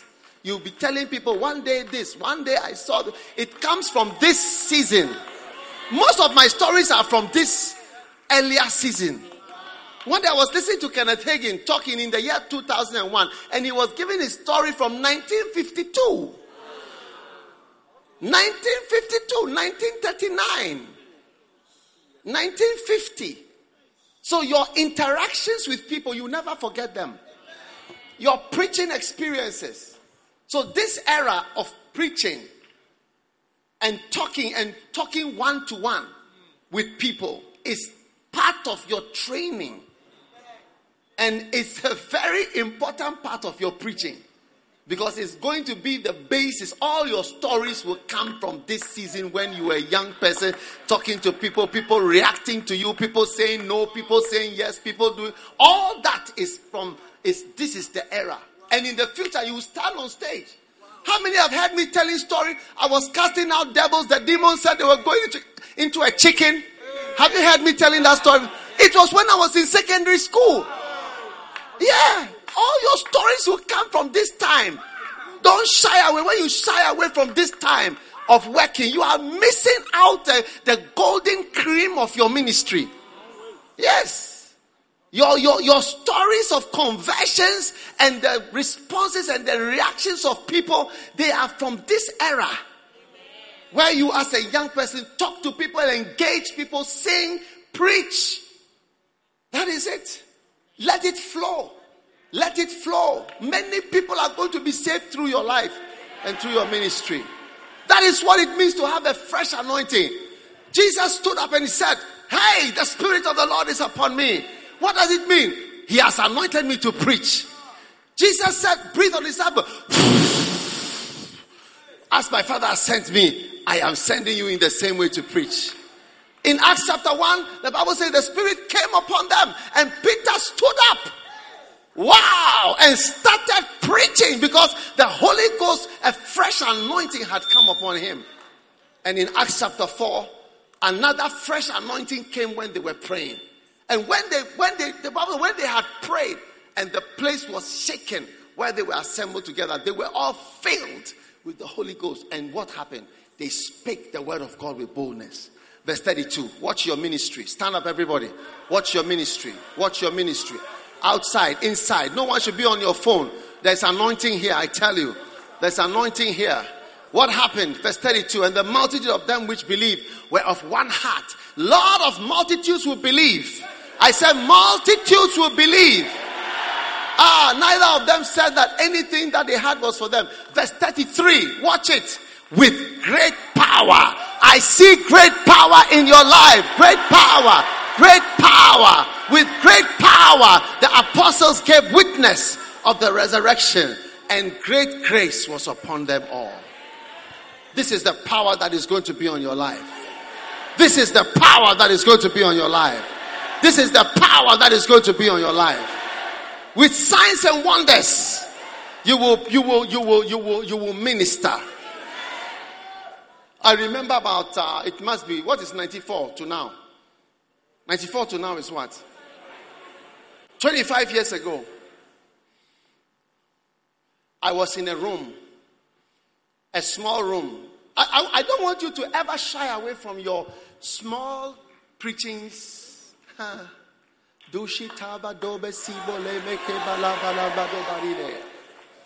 Yes. I was in a small room. There were not more than 18 people there. 13 to 18 people and I, I was preaching. You see, but I was trying to flow in the anointing. I, I felt very dry. How many have ever felt dry when you have to talk? Ish. I felt cold. When the weather is cold, you feel that the anointing doesn't work. When it rains, you think that God is a God of the dry season. Because it is raining, the anointing cannot work. And that day, I felt very dry. I felt cold. I felt everything negative. And I preached. And as I felt, as I was preaching, I could feel the anointing flowing. Every time you preach, the anointing starts to flow. Even today, when I came to preach, I was, I was feeling, I feel so tired. But as I'm preaching, I can feel the anointing. How many can feel the power? Yes. Now, when I finished preaching, and I heard the Holy Spirit speaking in me, pray for the sick. Because yeah, I had just started praying for the sick in my life. And then I said, I won't pray for the sick. Because there are too few people here, and nobody can be healed in this 16, 18 people. In a small room. So I just ignored the Holy Spirit. I said, Holy Spirit, stand to the side. I'm going to this side. So I continued. Oh, thank you, Father. Then I heard the Holy Spirit speaking to me again. Said, If you don't pray for the sick, I'll kill you. Yes. Yes, I tell you. I've never heard that was the, the first time and the only time I've heard him saying that he was, he was going to kill me. And I stopped in my tracks. I said, No way. I'm not going to die because of somebody's some small embarrassment. Let me just be embarrassed. How many are ready to be embarrassed for Jesus?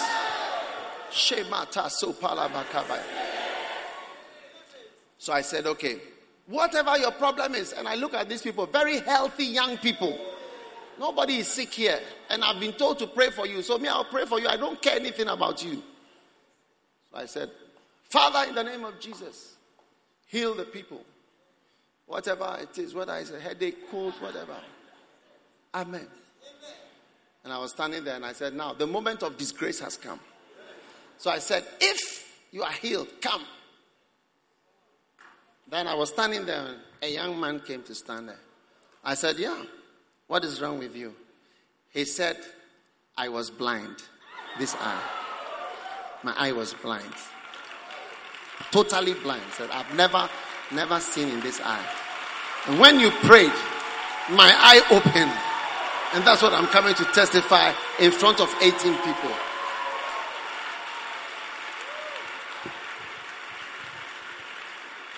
I couldn't believe what I was hearing. And I realized why the Holy Spirit really wanted me to pray. Because he was taking me on in the ministry. Yes, he was training me. And I was looking at people's respect and embarrassment. If you look at respect and embarrassment, you will never work for God. Yeah. And that's why I say that it is your small meetings, that little group, that little attempt, that little pressing through, that's, that you will never forget. Those will be all your testimony, your stories. You'll be telling people stories. They will think you were, you were preaching to thousand people. But no, no, you were just 13 people. Yes.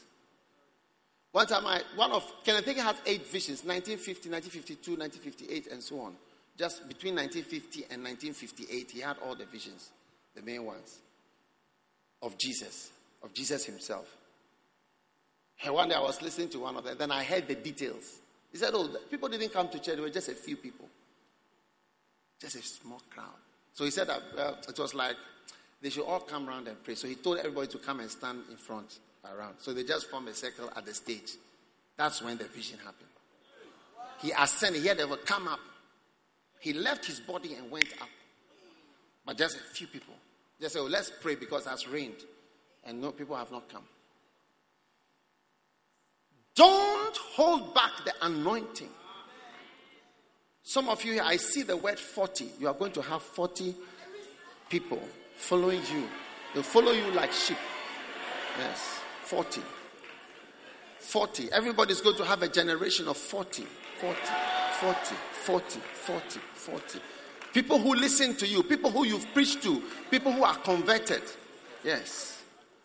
And no more will you allow the anointing to be quenched on your family. Yes. Lift your hands up and receive a fresh anointing on your life. Father, thank you for the freshness. Every job we will do from today will include preaching. Yes. Every job we do will include preaching. We worship you.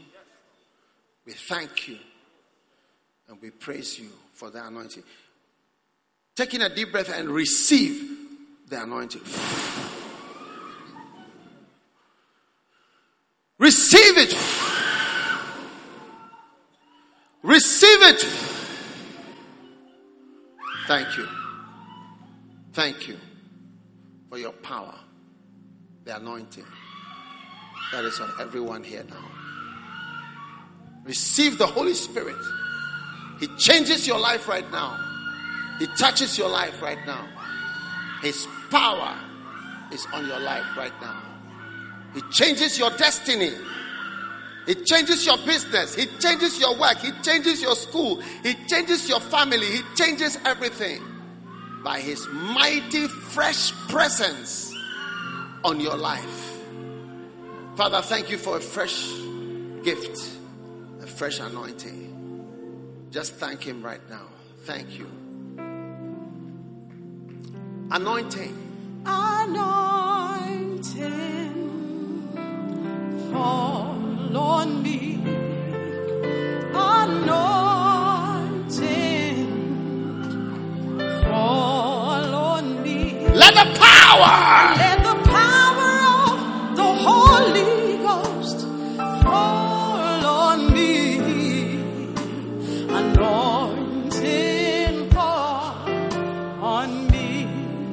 Sweet anointing. Sweet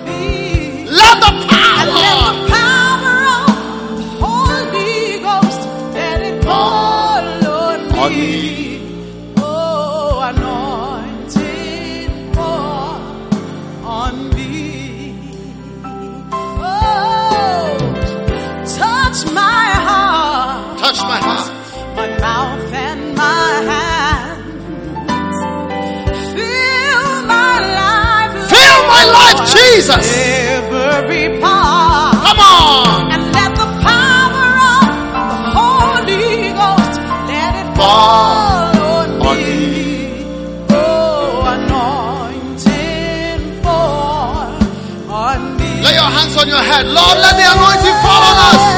Anointing, please fall on me. Sweet anointing. Sweet anointing, fall on me. Let the. Power.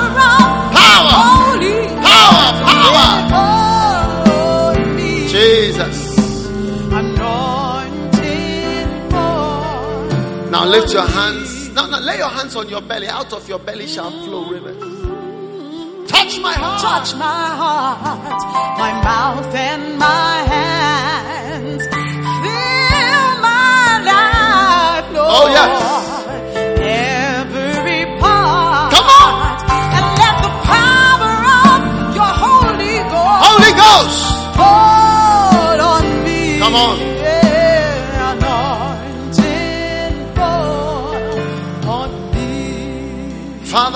We thank you for this gift, the gift of the Holy Spirit, the gift of the anointing of the Holy Spirit. Let everyone here be anointed with the grace to talk about Jesus. To win many and change many lives and change our own lives also. Thank you that we'll never be the same again. Thank you that we are walking in the river in the power that is flowing, the power of the Holy Ghost. We love you, Father, and we thank you, Lord, in the mighty name of Jesus.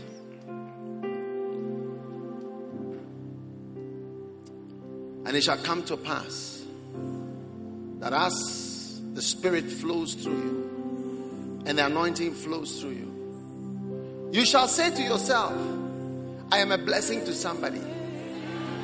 But indeed, You shall be a blessing to yourself. For it is the land through which the river flows that is watered and that is blessed. So from now, as the Spirit flows through you, remember that you are the one who shall be more blessed because you allow the river to flow through you. For you are the land through which the river is flowing. The anointing is flowing through you, and therefore you shall be more blessed than even those you think you are being a blessing to. So rise up, my child, rise up, my son, rise up, my servant. Let the anointing flow through you. Ah, for I give you a commission. I send you, I send you, I send you to allow my spirit to flow through you and minister life to many, many, many, many. For you shall be a light. You shall be a light. You shall be a light to your generation. You shall be a light, a shining light to your generations. Ah, you shall be a source of freshness, a source of freshness, a source of life to many. For I called you before you were born, even. That's why you found me so young. Because I called you before you were born. I called you before you even became a little child. That's why you found me as a young person. Because I called you before you were born. I chose you. And I've ordained you, my child, to serve me, to love me. I've ordained that you would love me and serve me and follow me. Thanks. Lift your hand and thank Him right now for His mighty power that is released in your life. We love you, Jesus. We love you, Father. We thank you in the mighty name of Jesus. Say thank you, Jesus. Thank you, Jesus. Thank you, Jesus. Thank you, Jesus. Hallelujah. You may be seated in the presence of the Lord. Beautiful. How many are excited to be in the house of the Lord? How many are receiving the river flowing through you? So beautiful. Now, Jesus is, is here and he's saving. And I'm going to pray with you to be saved. Every head bowed, every eye closed. If you are here today and you want to give your life to Jesus, wherever you are, you want to say, Pastor, I want Jesus to save me today. Raise your hand where you are sitting, and I'm going to pray with you right now. I want Jesus to save me. God bless you. God bless. Just lift it up high. Lift it up high. Lift it up high. God bless you. God bless you. God bless you. All right. If you've lifted up your hand, stand up and come to me. Actually, let's all stand up again and come. Come to those of you who've lifted your hand. So many have lifted their hands. Come.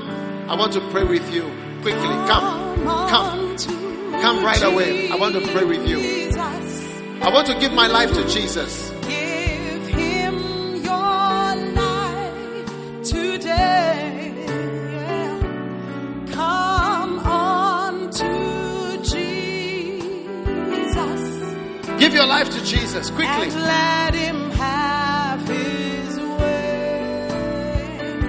Come on to Jesus.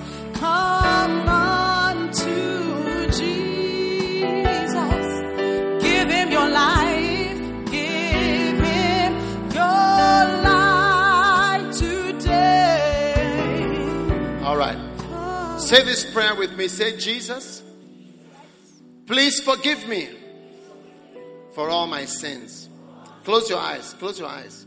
Say, Jesus, have mercy on me. Accept me as your child. Please wash away my sins with the blood of Jesus. I receive Jesus as my Savior today. Please write my name in the book of life. Jesus, from today, say Jesus, from today, I will serve you, I will follow you, and I will obey you. I am your child. I am your child. I am born again from this moment, and I will follow Jesus for the rest of my life. Thank you, Lord. In Jesus' name. Amen and amen. God bless you. I want to give you one of my books How to be Born Again and to Avoid Going to Hell. God bless you.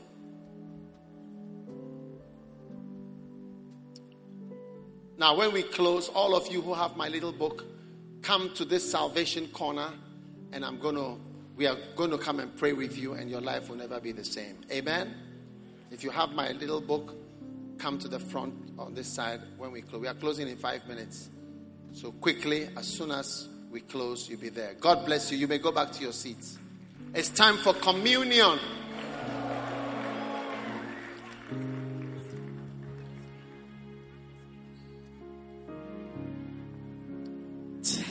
Take, eat, this is my body, which is broken for you. Drink, this is my blood, which was shed for you. Whoever eats my flesh and drinks my blood has eternal life. For my flesh is meat indeed, and my blood is drink indeed. Cup of blessing which we bless, it's the communion of the blood of Christ, the bread which we break. Hallelujah. Now listen. Hello? Hello? How many know that Jesus Christ is not only word, but his power? Something intangible that is tangible. Now, this, I want you to believe as we take this bread and drink this cup that something that is not logical. Are you with me? Something that is not logical, but something that is is supernatural is going to come into you today. Do you believe what I'm saying? What a blessing. So we are going to take this bread. Jesus said, This is my body. Meanwhile, he was holding bread, and his body was here, and he was holding bread, and he was saying, This is my body. How can this bread be your body when your body is here and this is the bread? So it's not logical, it is supernatural, and it is by faith. So I need you to believe that as soon as I pray, it will not be bread, but it is the body of Jesus Christ. That when you take it, something supernatural will come into you. And the same thing goes for the wine. When we pray over it, I mean, how can you say this is my blood when your blood is in your veins? So it's a supernatural belief that something has been converted into a spiritual thing and it's a blessing to you. Stand to your feet.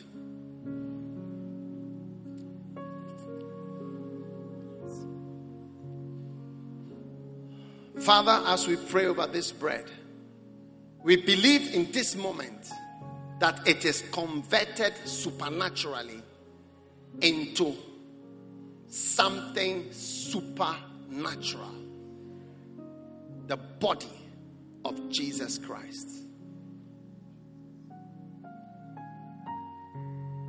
Now, any part of our body, including our faces, our skin, skin, our kidneys, our liver, any aspect of us that is not good, even our brains that are making us fail exams, as we take this body, we thank you for a body transplant. We are receiving the body of Jesus Christ into our body, and we are healed of every plague, every disease, every curse and every problem. The body of Jesus Christ.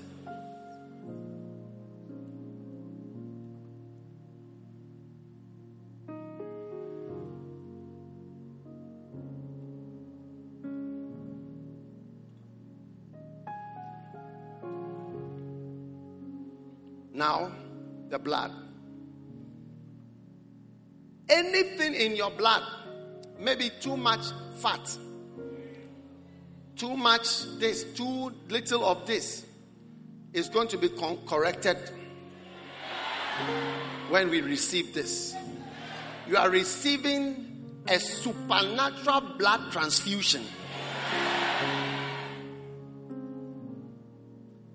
Now, as this blood enters you, Whatever is bad about you is being corrected by the blood of Jesus. You'll never be sick again because of the blood of Jesus. You'll never be cursed again because of the blood of Jesus. The blood of Jesus is wiping away all your mistakes, all your problems, all your pain, all your broken hearts, all your disappointment. They are all healed by the blood of Jesus. May you live long because of this blood you are about to take.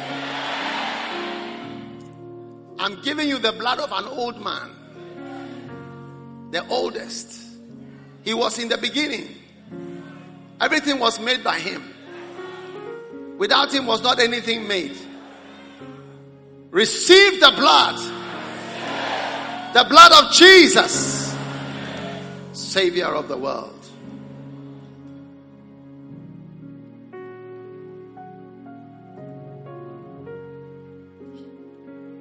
Now lift your hands for your blessing.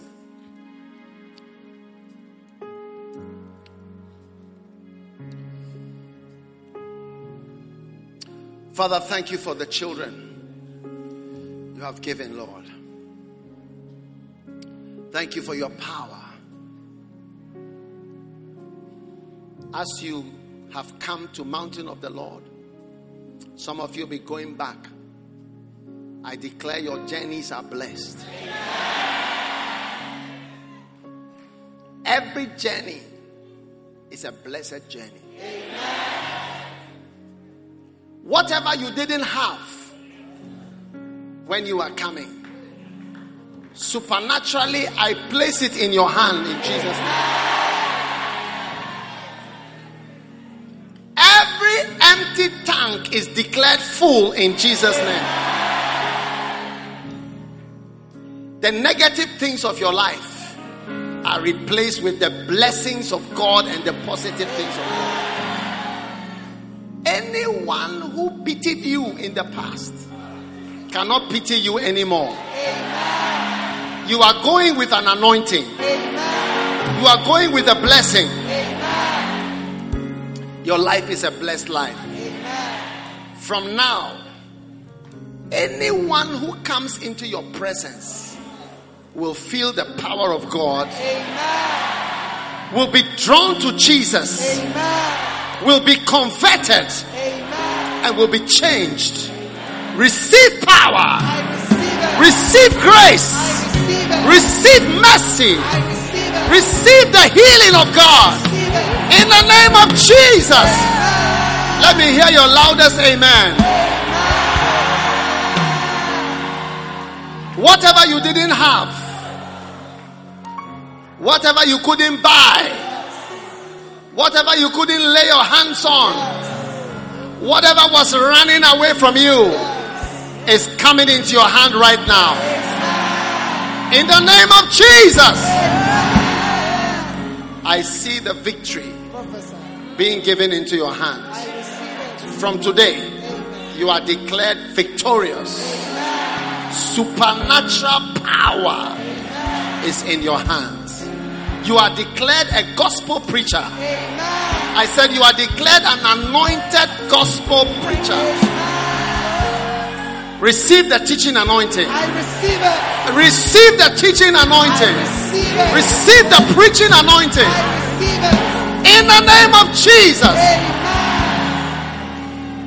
Power from on high is given to you. Now, as you place Jesus as the number one thing of your life, I declare that all other things shall be added to you. In the name of the Father, in the name of the Son, in the name of the Holy Ghost, begin from this afternoon to receive things you have not sought, but God is adding unto your life. Amen.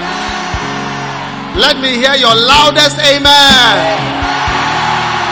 Let me hear your loudest amen. Let me hear your loudest amen. Give the Lord a shout of praise. You may be seated.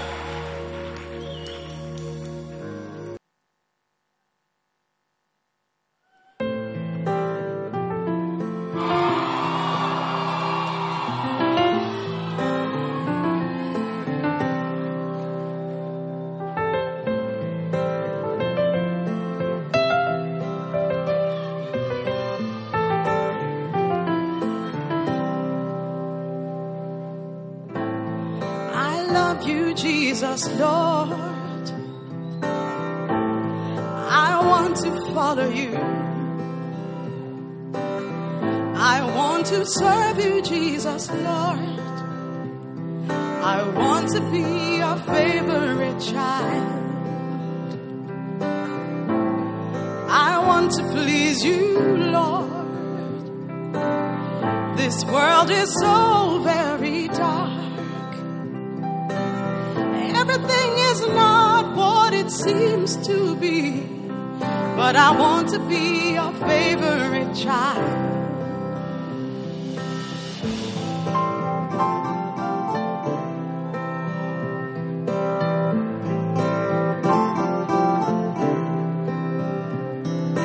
Oh Lord,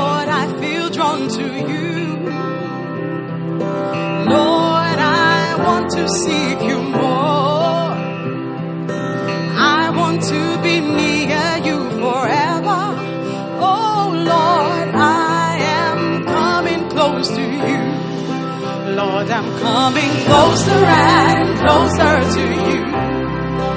I'm trying to feel your presence now. Lord, I want to be your favorite child. So I'm coming closer and closer to you. Hey, yeah, hey, yeah.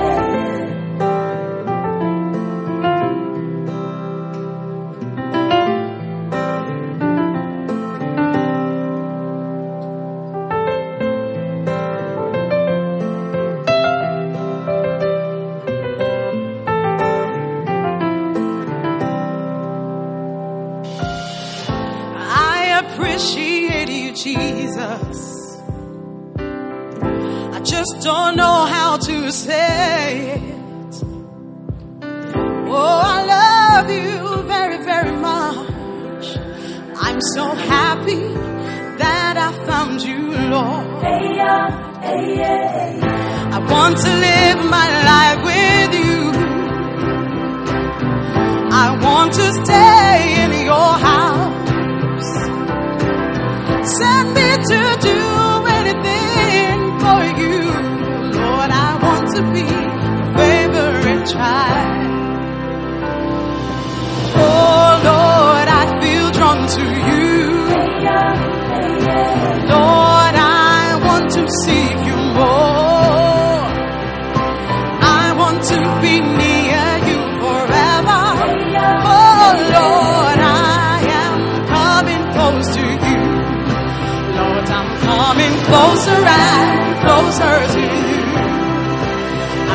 I'm to feel your presence now. Lord, I want to be your favorite child. So I'm coming closer and closer to you.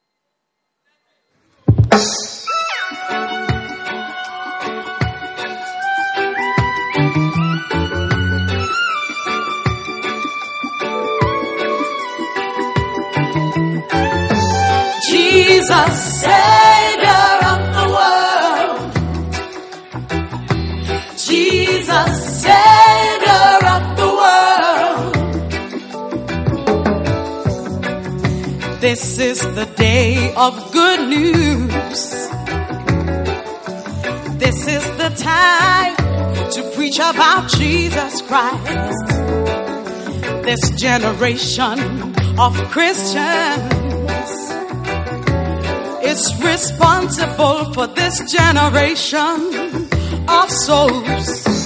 Lost people matter to God. So they must matter to you. The command has been to go. Most of us have stayed at home. Jesus, Savior of the world. Jesus, Savior of the world. All you gotta do is tell the world, tell the world, tell the world, tell the world that Jesus saves. Tell the world, tell the world, tell the world, tell the world Jesus saves. And thou shalt bring forth a son. And thou shalt call his name Jesus. For he shall save his people from their sins. Jesus Christ, Savior of the world. No one has the right to hear the gospel twice, while the rest of the world have not heard it even once. The Spirit of Christ is the Spirit of missions. The nearer we get to Jesus, the more missionary we become. Sympathy is no substitute for action. Christ died for me, And no sacrifice can be too great for me to make for my dear Savior. Oh, oh, oh, Jesus, Savior of the world. Oh, oh, Jesus, Savior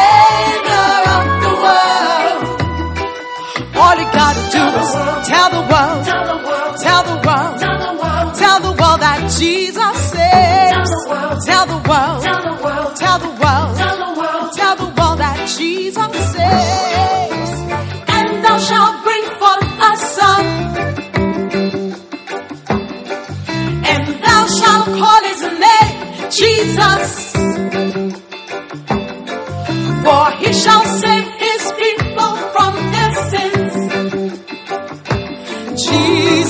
Christ, Savior of the world. We talk of the second coming of Christ. While many people have never heard of the first coming. Why are we keeping silent about the good news? If you found the cure for cancer, wouldn't it be inconceivable to hide it from the rest of the world? How much more inconceivable to keep silent about Jesus Christ?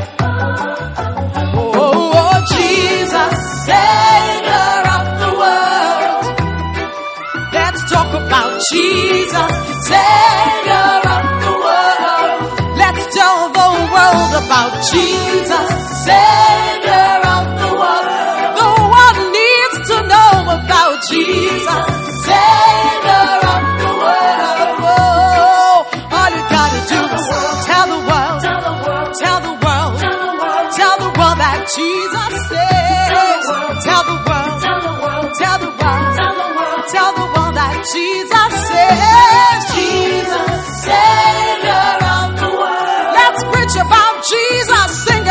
Jesus, Savior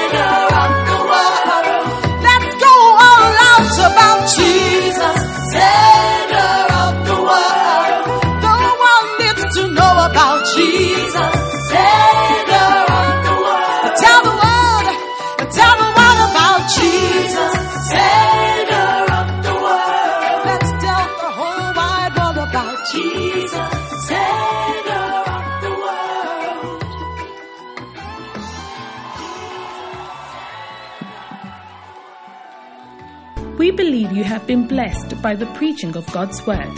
For audio CDs, DVDs, books, and other resources by Dag Heward-Mills, please visit our website at www.daghewardmills.org. God richly bless you. ABC Tonight, the next chapter of the Bachelor journey begins. Welcome to Listen to Your Heart. Listen to your heart. 20 single musicians look for the perfect duet. When she sings to me, it just leaves me speechless. Will a passion for music lead to a lasting love? I've dreamt of being with somebody who shares the same passion that I do. Or end on a sour note? It's no fun singing a love song when you're not in love. The Bachelor presents Listen to Your Heart, a six episode event, tonight at 8, 7 central on ABC. ABC Tonight. My name is Daniel Garcia. I worked at my family's bakery. My life used to be pretty normal until I met Noah Hamilton. That's when everything changed. My brother and the most famous woman in the world. Sometimes two unlikely ingredients There's something about him. make the most amazing combination. I just want to make sure you know what you're signing up for. I know that my life can get pretty crazy. I think I could do a little crazy. The Baker and the Beauty, series premiere tonight, 10 9 central on ABC.